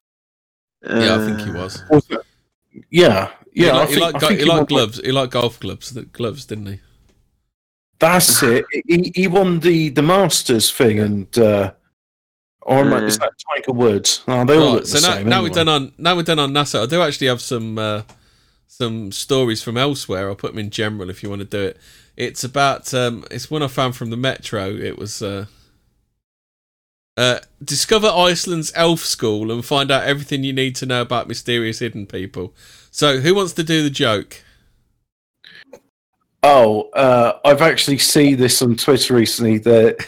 You know, there was the podcast called Tales from the Trough. Yeah. Um, one of the guys on it was just like saying, I'm going to become a headmaster of the elf school and teach them all how to crush my head with their thighs.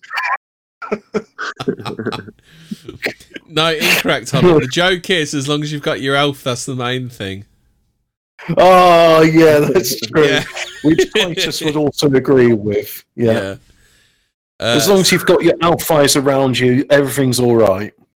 Come close while I tell you a tale. I don't know why I'm doing it in Welsh.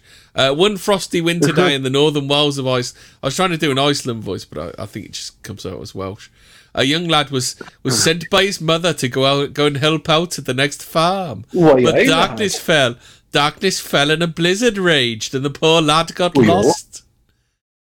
Cold, hungry and tired, he came across a little house. Knocked on the door, and a kindly but short couple invited him in. Everything inside was primitive, but the little lady brought him some dry clothes, which he recognised from a school trip to a folklore museum. She saw the boy's confusion, and he said, she said, we are elves, we are the hidden people, but don't worry, we won't do you any harm. Hold on, isn't there a house in Catford that's a bit like this? Ah... sixty-seven lives a nationalist. He's a transvestite by day, but a pedo at night. uh, after a hot uh, uh. after a hot meal, the lad fell asleep until morning. When the when the couple fed him, and off he went. Unsure whether he dreamed it at all, the lad followed his footsteps back in the snow, but the house had vanished. That boy is now sixty-nine year old years old and lives in Reykjavik, and he's just one of fourteen thousand one of the one thousand four hundred elf witnesses.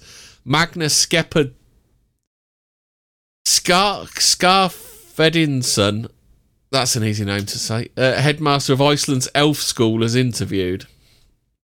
Uh, I collect stories about paranormal experiences, ghosts and spirits. While I've never seen them myself, I'm convinced the elves and hidden people, or...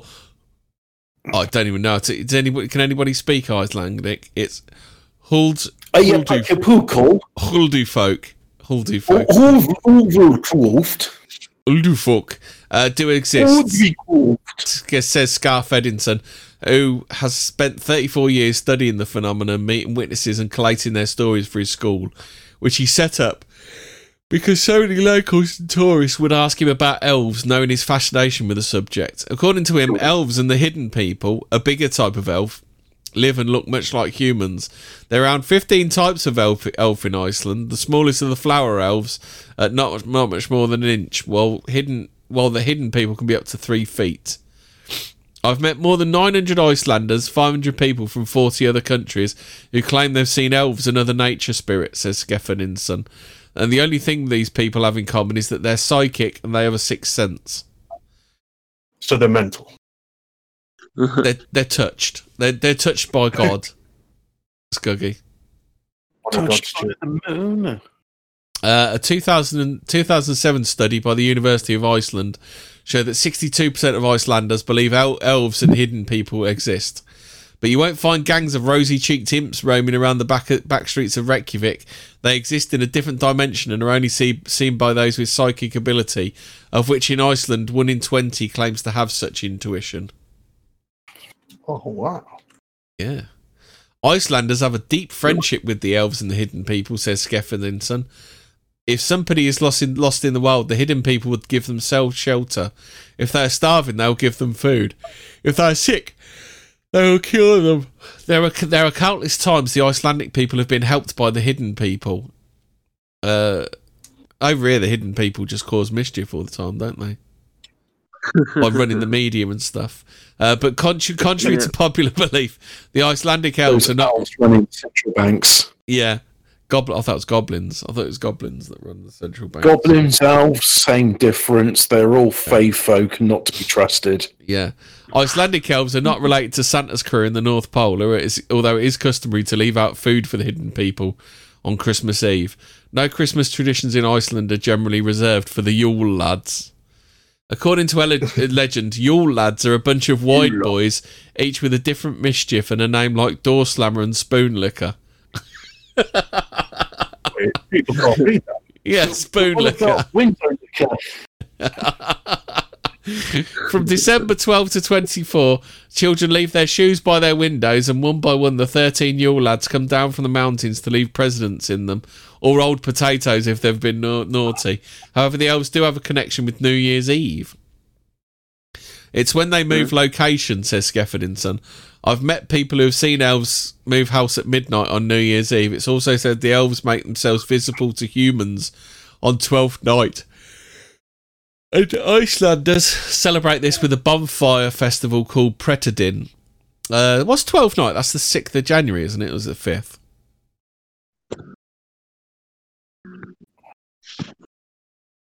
Um... I don't know what date twelfth night is. No. Night. On the twelfth day of Christmas, my true love gave to me. uh, the elf school is everything that is known about the elves, what they look like, where they live, and how this friendship has evolved through the centuries, said Skarfedinson. I bet they, I bet, they, I bet some dirty fucker over there does like elf elf porn, don't they? Yeah. If they exist, there's porn of it. Uh, popular with visitors from the U S, Canada, and the U K and Germany, he reckons that more than ten thousand people have graduated from elf school since its founding. Uh, oh yeah. Open on Fridays only, the school school day lasts four hours with a break for tea and pancakes, made from special hidden people recipe, of course. And all elf students receive a, sti- a st- certificate.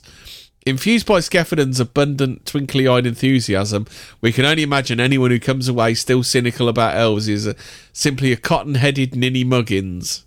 Attending elf school in Reykjavik costs fifty quid, including tea and pancakes, at the elf school dot com. Iceland is on the U K travel corridor list. Oh, should we, are we going to go well elf school yeah. then, lads? Yeah. Yeah, totally. Elves yeah. on tour. Elves on tour. As long as you got your elf, national elf. We we can be national elves. Yeah. We? yeah. National elf service. Yeah. National elf an service. Elf yeah. G- an elf G F for every boy. Uh, okay, so I've got some more stuff here. So, alternative Yuletide traditions. Uh, so in Sweden, Santa, Santa rides in on the Yule goat to deliver his presents. Based on Norse legend, Thor rode a flying goat-powered chariot. The Swedes believe the Yule goat will visit before Christmas.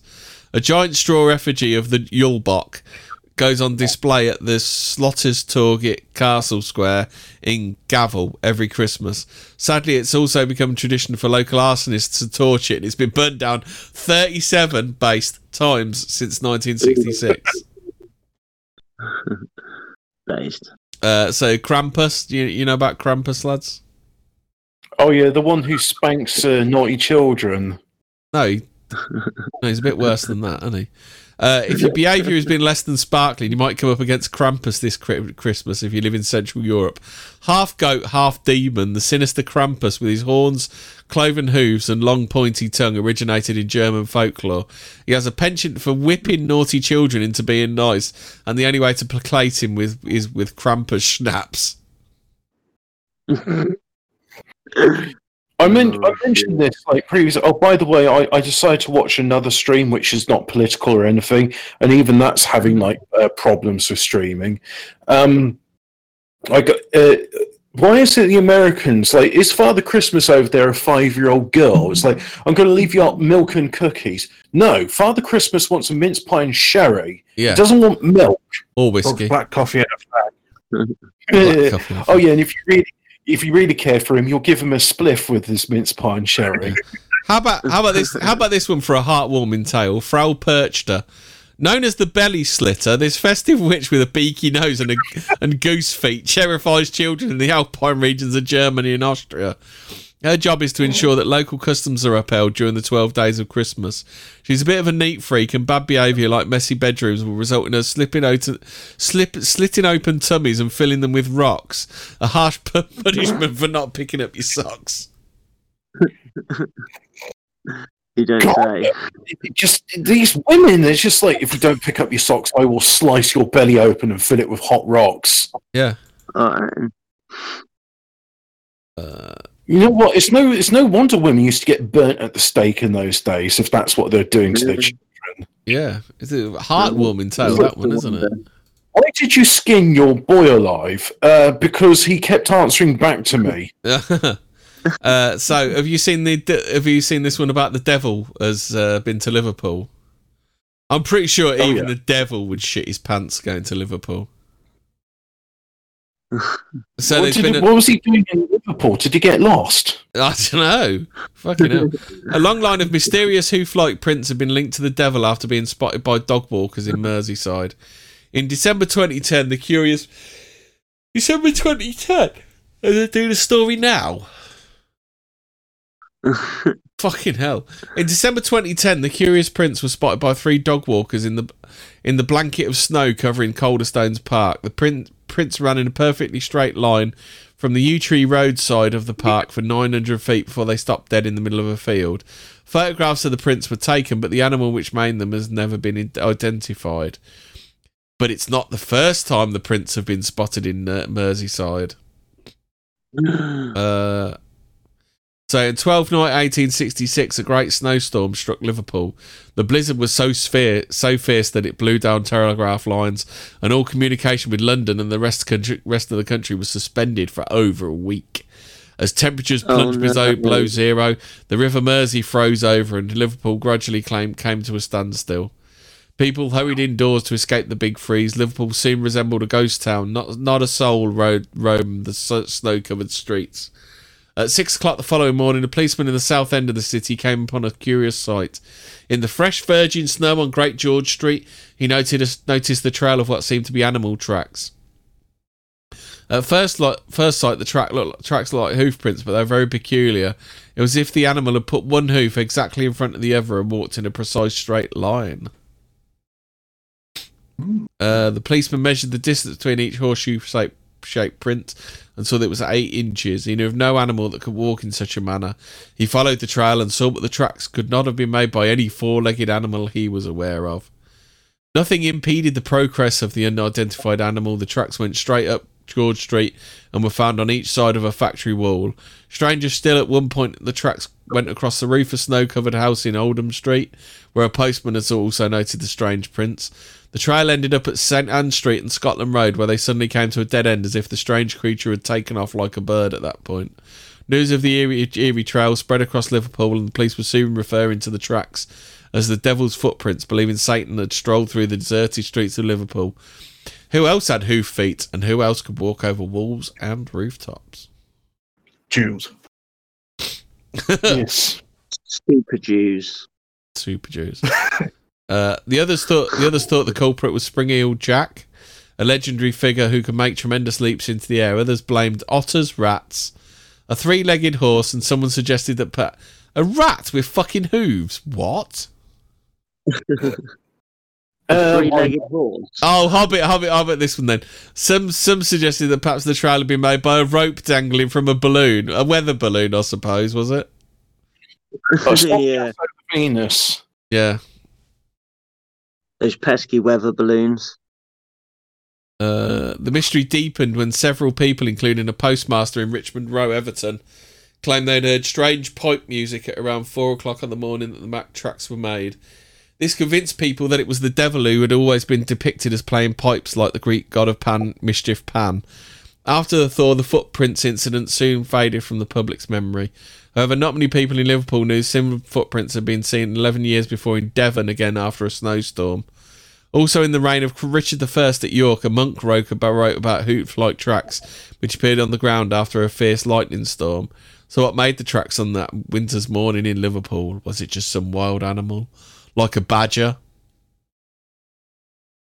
with hooves. Okay. Or did the letter devil really once walk through Liverpool? Well, maybe he did. Maybe when the Beatles were doing this thing, they went to a crossroads and they met the devil, and he gave them a similar deal, like Robert Johnson. Yeah, and that's but, why but Paul they said Paul's got, But they said Paul's got to die in nineteen sixty-nine. That's it. We'll, we'll, we'll have to do Paul McCartney another time. Yeah. Yeah. Oh, full moon on solstice this year, Hobbit. Oh, yeah. And uh, also on the twenty-first, there will be a conjunction between Jupiter and Saturn. So if you've been watching the night sky, you'll, you'll see Jupiter and Saturn moving closer to each other. And on the twenty-first, they will like merge. Yeah. And then the devil will be born or start killing people. I don't yeah. know. Yeah. Uh, so, so oh, you seen the Zodiac cipher got solved, solved? Is it this week it got solved? Yeah, yeah, they did. And he was basically saying, you journalists are a bunch of shit. Why'd you do that thing where you repeat this headline in the first sentence of the paragraph? I'm going to start killing you fuckers. Uh, I thought I thought you said I have I have evidence to uh, that will lead to the imprisonment and, the imprisonment of Hillary Clinton. The arrest and imprisonment of Hillary Clinton. Yeah, yeah, that's it. Every no, single time. Apparently, he actually said, um, "I hope you're having lots of fun trying to catch me. I'm not afraid of the gas chamber because it will send me to paradise all the sooner because I now have enough slaves to work for me." What? What? What? Ooh. Okay, Ted Cruz. What? Ted Cruz. Do you reckon it was Ted Cruz, the Zodiac killer? What, the senator? Yeah, it's just the gag, isn't it? Is it Ted Cruz's dad is the Zodiac killer? Do you not know that gag, oh. Hobbit? No, I totally. don't. Oh, yeah. I reckon it was. Uh, Newton's one hundred percent heretical o- uh, notes on the apocalypse. Hmm. What you did Newton in have that? to say about oh, Isaac Newton? Yeah. Is he the one that had a hallucination when an apple hit him on the head, causing him to have a stroke? Yeah. Hey, hey, do you want a joke? He said, the doctor said I can masturbate whenever I like. No, the doctor says you can have a stroke at any time. Yeah, the one about the bloke exposed himself to two, two nuns. One of them had a heart attack, the other one had a stroke.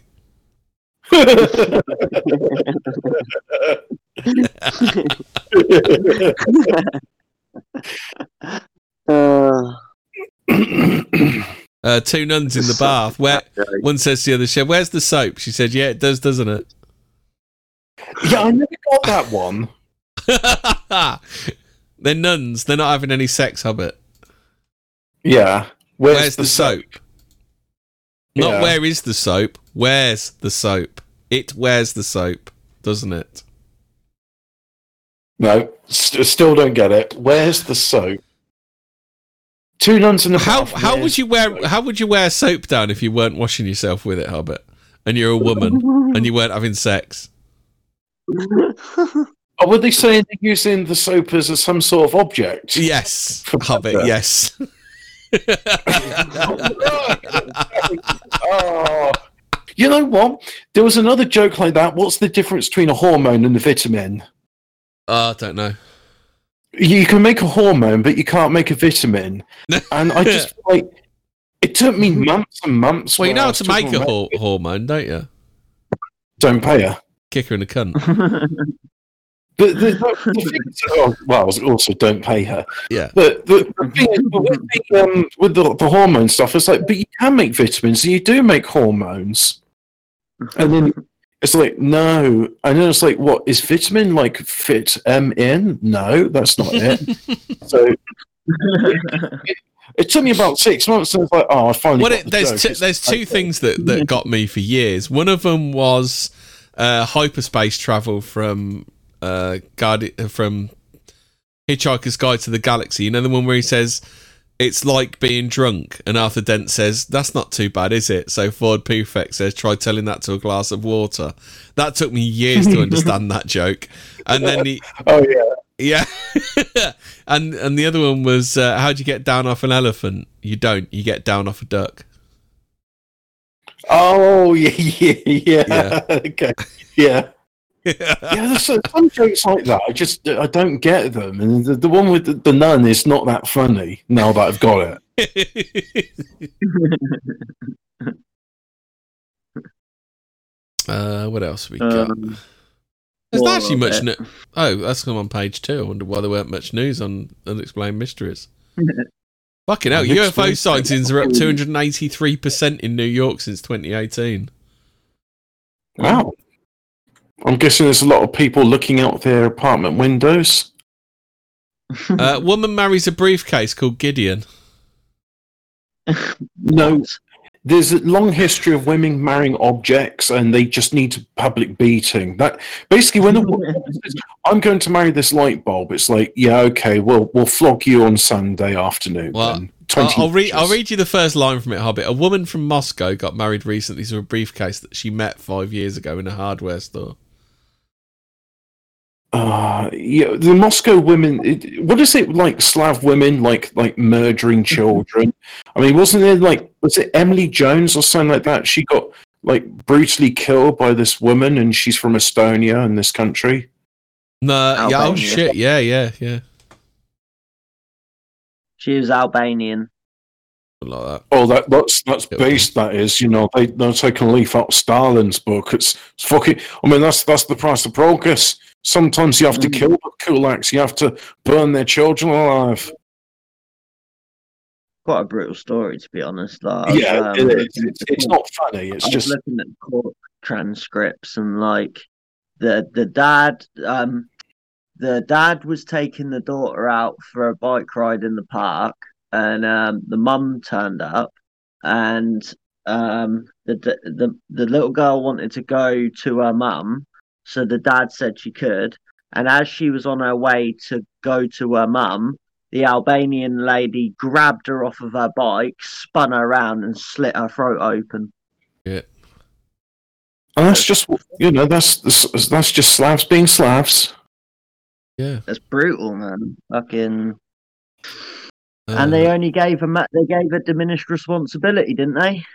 Well, yeah, she's a woman. You can't expect her to be in command of the faculties. Uh, do you know young ravens are, are as intelligent as adult apes, Hobbit? No. Yeah. Uh, okay. All right. Um. Yeah, I've, I've seen ravens doing some interesting, but some apes are really smart. I mean, like Coco the gorilla is smarter than a lot. Who was of, the one uh, that did sign language? That was a really intelligent gorilla, wasn't it? Coco the gorilla. They estimated her I Q was somewhere between seventy and ninety. Yeah. Which that's, means her I Q must be higher than higher that, though, mustn't it? Because she mastered sign language. I mean, that's pretty complex, isn't it? Well, they, that's why I say they, they, they did assess her I Q to being between seventy and ninety, and uh, the difficulty being is like, well, you're you know you're trying to apply a, a human-centric test to a, another creature, yeah. But the fact is, Coco the gorilla is smarter than a lot of blacks in America. So, uh, okay, I'm going to get his name wrong again. Not Chris Langham, who got done up for, um, uh, you know, the thing, yeah. But the smartest man in the world, whose they name's Chris. He possibly lived in a house in, Cla- in Catford. Well, no, I don't think Chris has ever been to the U K. Um, no, you're talking no, about Chris, Chris Langham again. Chris Ingham, I think his name is. But anyway, he was saying, like, well, look, I mean, if we're extending, like, refugee status to these Africans, surely you should be extending refugee status to these gorillas because they're smarter than them. And the gorillas are less violent than these blacks. And apparently a lot of people got upset with him then. I don't know, tell that to that French t- lady that had her face ripped off by a chimp. I think she'd change it. I think, I think she'd beg to differ. Well, yeah, but, you know, she probably had it coming. Because, oh, Hobbit, do you uh, want to do this one? Uh, matter could be made up of energy fragments. Um, can I do it in two minutes' time? Why? No. Uh, because, uh, I'm sorry to say it, but uh, uh, something I'm bidding on ends in one minute and fifty-seven seconds. And I don't want to be sniped because I've got a good deal on this, and I don't want to pay more. So uh, uh, let, let's talk about the Mexicans then. Archaeologists in Mexico have unearthed new sections of terrifying structure made from human skulls. Thought to have been oh, built yeah. from the skulls of defeated warriors, the infamous structure, which is sure to have struck fear into the hearts of anyone who saw it, was famously referenced in the historical accounts of Span- Spanish conquistadors during their sixteenth century qu- conquest conquest of Mes- Mexico. So you you know um, what's it called uh, the, the, with um, like the Mexicans today, like they're quite happy like skinning people alive, crucifying them, setting them on fire, and they say, oh yeah, that's the drug cartels. If the drugs didn't exist, that violence wouldn't be there. It's like, yeah, you keep saying that, but at the same time, like, you know, the Aztecs were doing this stuff, and there wasn't any methamphetamine back there for them to be trading. Yeah. So yeah. Have you seen they've got Dust and Soil from asteroid Ryuguru? Ryugu? Ryugu. Oh, Ryugu. Oh, yeah. Because there was that European Space Agency which landed on the um, the asteroid. And oh, it's the Japs. That was an incredible thing. It's the filthy Japs that got it, Hobbit. Oh, was there anybody to complain about the scientists having an objectionable shirt? No. Because that that's more newsworthy than this credible technological feat? Yeah. Same as people yeah. who cure cancer, you know, you got you got to drive. Doesn't matter how many people they, they save, as as long as they don't mean, be mean to women. Or if they said something disparaging about, well, I'm a biologist and I'm telling you, you ever, blacks are. Have you ever heard of a bit of space junk called the Black Knight?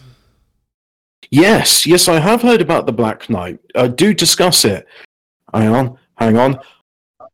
Have I just won? I just won it. Hey, well done, Hobbit. I got myself a new graphics card. Hey. Oh, yeah. Nice. Well done, and I bro. Got it for a reasonable price. It's less than four hundred quid. Nice. Nice. So, for years, some have speculated that this unusual piece of space junk is actually an extraterrestrial device. What do you think, Hobbit? You seen the pictures of it? Yeah, yeah. I, I would agree with that. I, I mean, put it this way. If I was going to make a probe to go into a solar system, and I didn't want it to be, you know, scrutinized by aliens, I would make it look as much like an asteroid as possible. No, it looks like space junk. Yeah, but it, it, you, you say that, but it at the same time, it looks a bit like Mando's rocket pack, rocket pack, doesn't it? Um, you see the picture of it on the stream. I've got it on the stream at the moment. Oh, yeah, okay. No, I haven't. Yeah, you haven't put it on the stream yet. Uh, right, so chimps are significantly more violent than gorillas, yes, and also I think it's more likely that we were descended from gibbons than chimps. But I think it's likely that Homo erectus, which we see alive and dead in sub-Saharan Africa, probably descended from chimps. Uh, right, so I'll put this in. I'll put the article in. Uh, doodling pad. So I don't have it.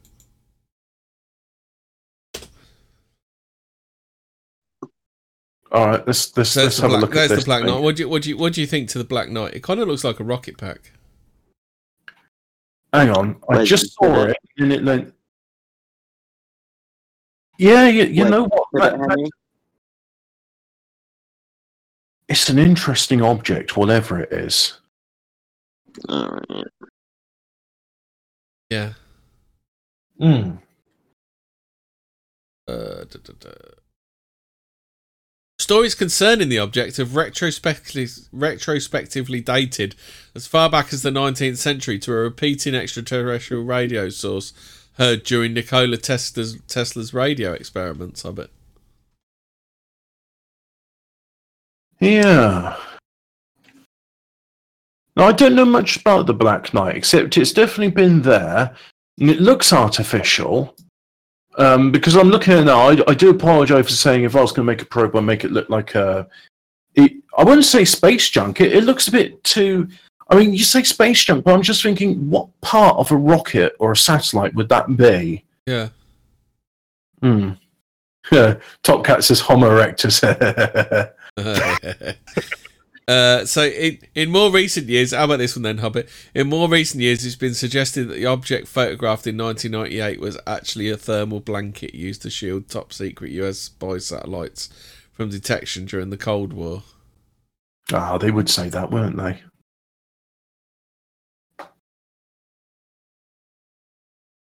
So what's? Uh, so did you want to do that other story now then, Hobbit? What other story is this? Matter could be made up of energy fragments. Oh, yes, I do, I do. Is this being potential stories in forty M words? Uh, just, oh, no, no, well, just go to news. You're on, a, you're on Unexplained Mysteries. Just go to news. It's on page one. Oh, yeah. unexplained mysteries dot com.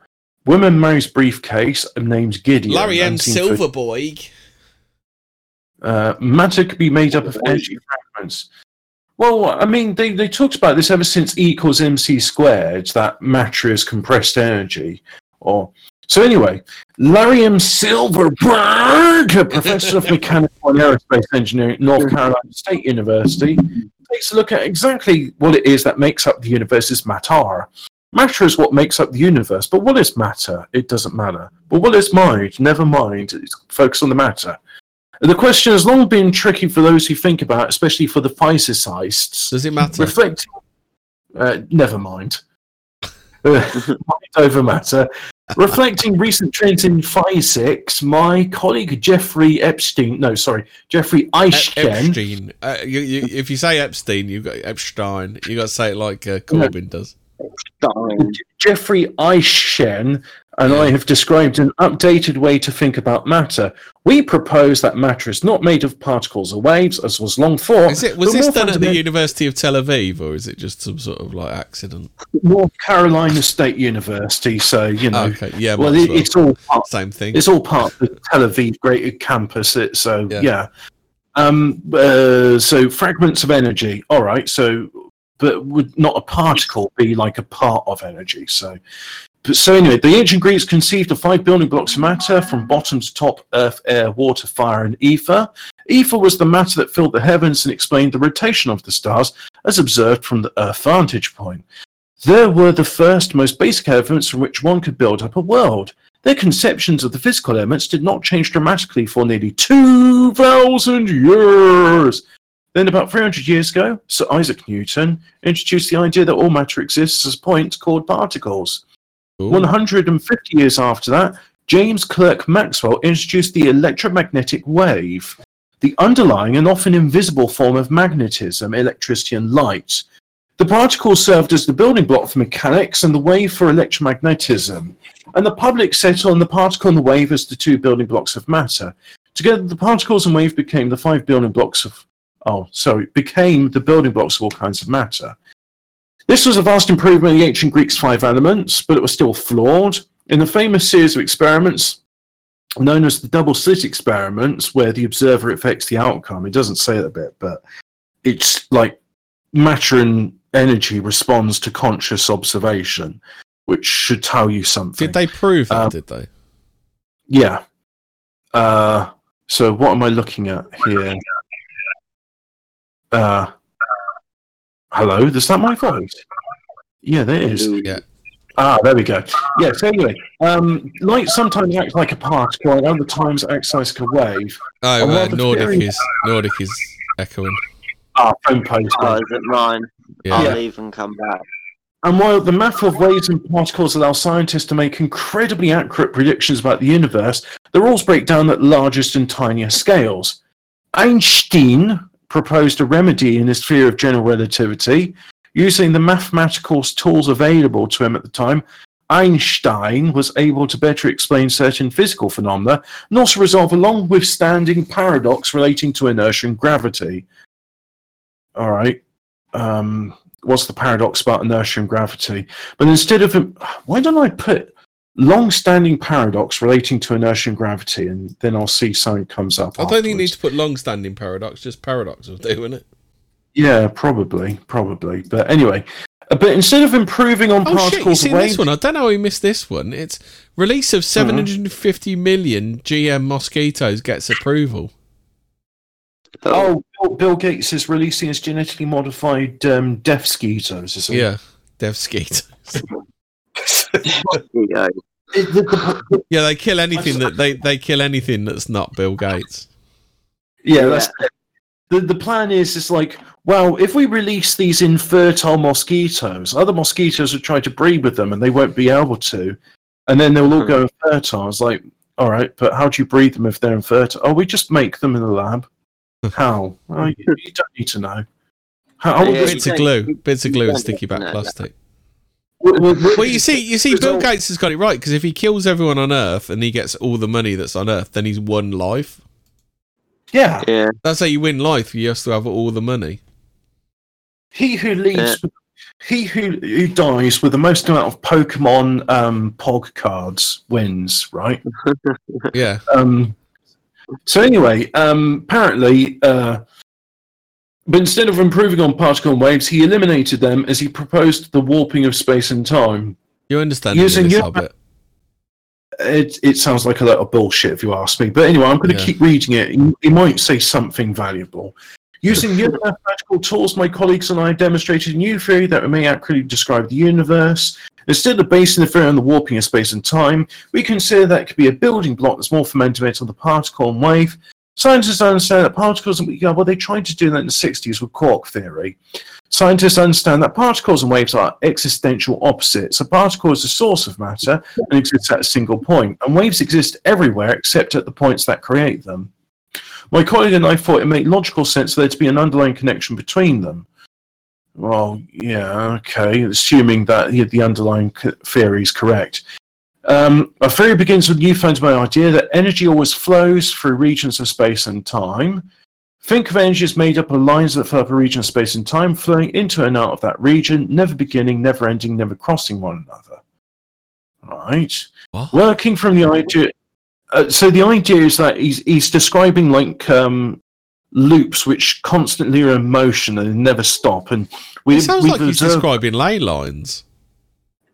Well, yeah, ley lines would be on the macro scale, but in the sort of small scales he's talking about, like with atoms and even galaxies, and the, we've always got, like, uh, electrons orbiting around the nucleus, and yeah. likewise with stars and solar systems and galaxies, it's all spinning around one another. And I thought that was very interesting when I was sixteen years old. Just like, why is it everything in the universe seems to orbit around one another and spin around us? Uh, what, why is there always this spin? Um, so he's, he's saying, lines that fill up a region of space and time, flowing into that region, never again, blah, blah, blah. Working from the idea of a universe of flowing energy lines, we looked for a single building block for the flowing energy. We could find and def- if we can find and define such a thing, we hoped we could use it to accurately make predictions about the universe at the largest and tiniest scales. There are many building blocks to choose from mathematically, but we sought one that had the features of both particle and wave. Concentrate like particle, but I was spread out of space line, blah, blah, blah. Do we get anything useful from this? Because no. It's mad no. bollocks, isn't it? It's just like fucking it's advanced all... algebra, isn't it? it well, no, it, it's advanced bullshit is what it is. Yeah. And look, I mean, sometimes the advanced bullshit leads to very interesting things like the Mandelbrot set, yeah. which is something... Um, Put it this way, it, the Mandelbrot set wouldn't exist without an imaginary number, and the imaginary number doesn't exist, but if you put it into a computer and say, well, times this imaginary number by one or by zero point six, and just keep doing that over and over again, you get this self-repeating pattern called the Mandelbrot set, which, as far as we know, just goes on and on without ever repeating itself. Yeah. Um, So that's really interesting, because that gives us a glimpse of something that's always existed in the universe, but until we had computers, we weren't able to draw it. But this, for the moment, it's too abstract. It's, you know, maybe in forty years' time that, that we'll actually get something useful from is, oh yeah, we, we're just going to call it fragments from now on. We're not calling it particles or waves. Okie doke. Are we all done? Well, I was going to say, Cambridge is ranked one of the U K's worst, and that's that's what it is. Cambridge ranked one of the U K's worst universities for free speech days after institution pledged to tolerate all views. Well, as long as those views coincide with the faculty staff, I suppose. Yes. Yeah. I mean, can, I, can we dispense with the idea that we have free speech? Do you think the Russians were under any illusion they had free speech? Yeah, you can say what you like as long as you don't upset Stalin. Well, yeah, I mean, there's some, like, say you're in the nineteen eighties in, in Russia, like, wait, did you really believe? I mean, they ah, had I some... Want, I want the American blue jean. I mean, they had the thing back then called Samizdat, where they were, like, you know, illicitly publishing information and spreading it to one another. And so, I don't know. Well, the difference is they don't live under the illusion of freedom we do. They don't stand under. Yeah, oh, twenty twenty proved everything. They don't. They reject the Admiralty law. Yeah, I might, Free, I might be freedom detained. Is only free for those that fight yeah. for it. I am not driving. I am travelling on the land. Yes. I am a freeman on the land. Yes. That's your mate, isn't it? Oh, yeah, he's, he's a good friend of mine, is that Fremen on the Sand. Yeah. Yeah, yeah he, he's read a bit about the Freeman on the Land movement, thinks it's a load of bollocks. Are we done? Are we done? I think we're done. Um, it's your show, mate. You say when we're done. Yeah, I'm done. Me. I think we've run out of steam. I've definitely run out of steam. No. Stay spooky.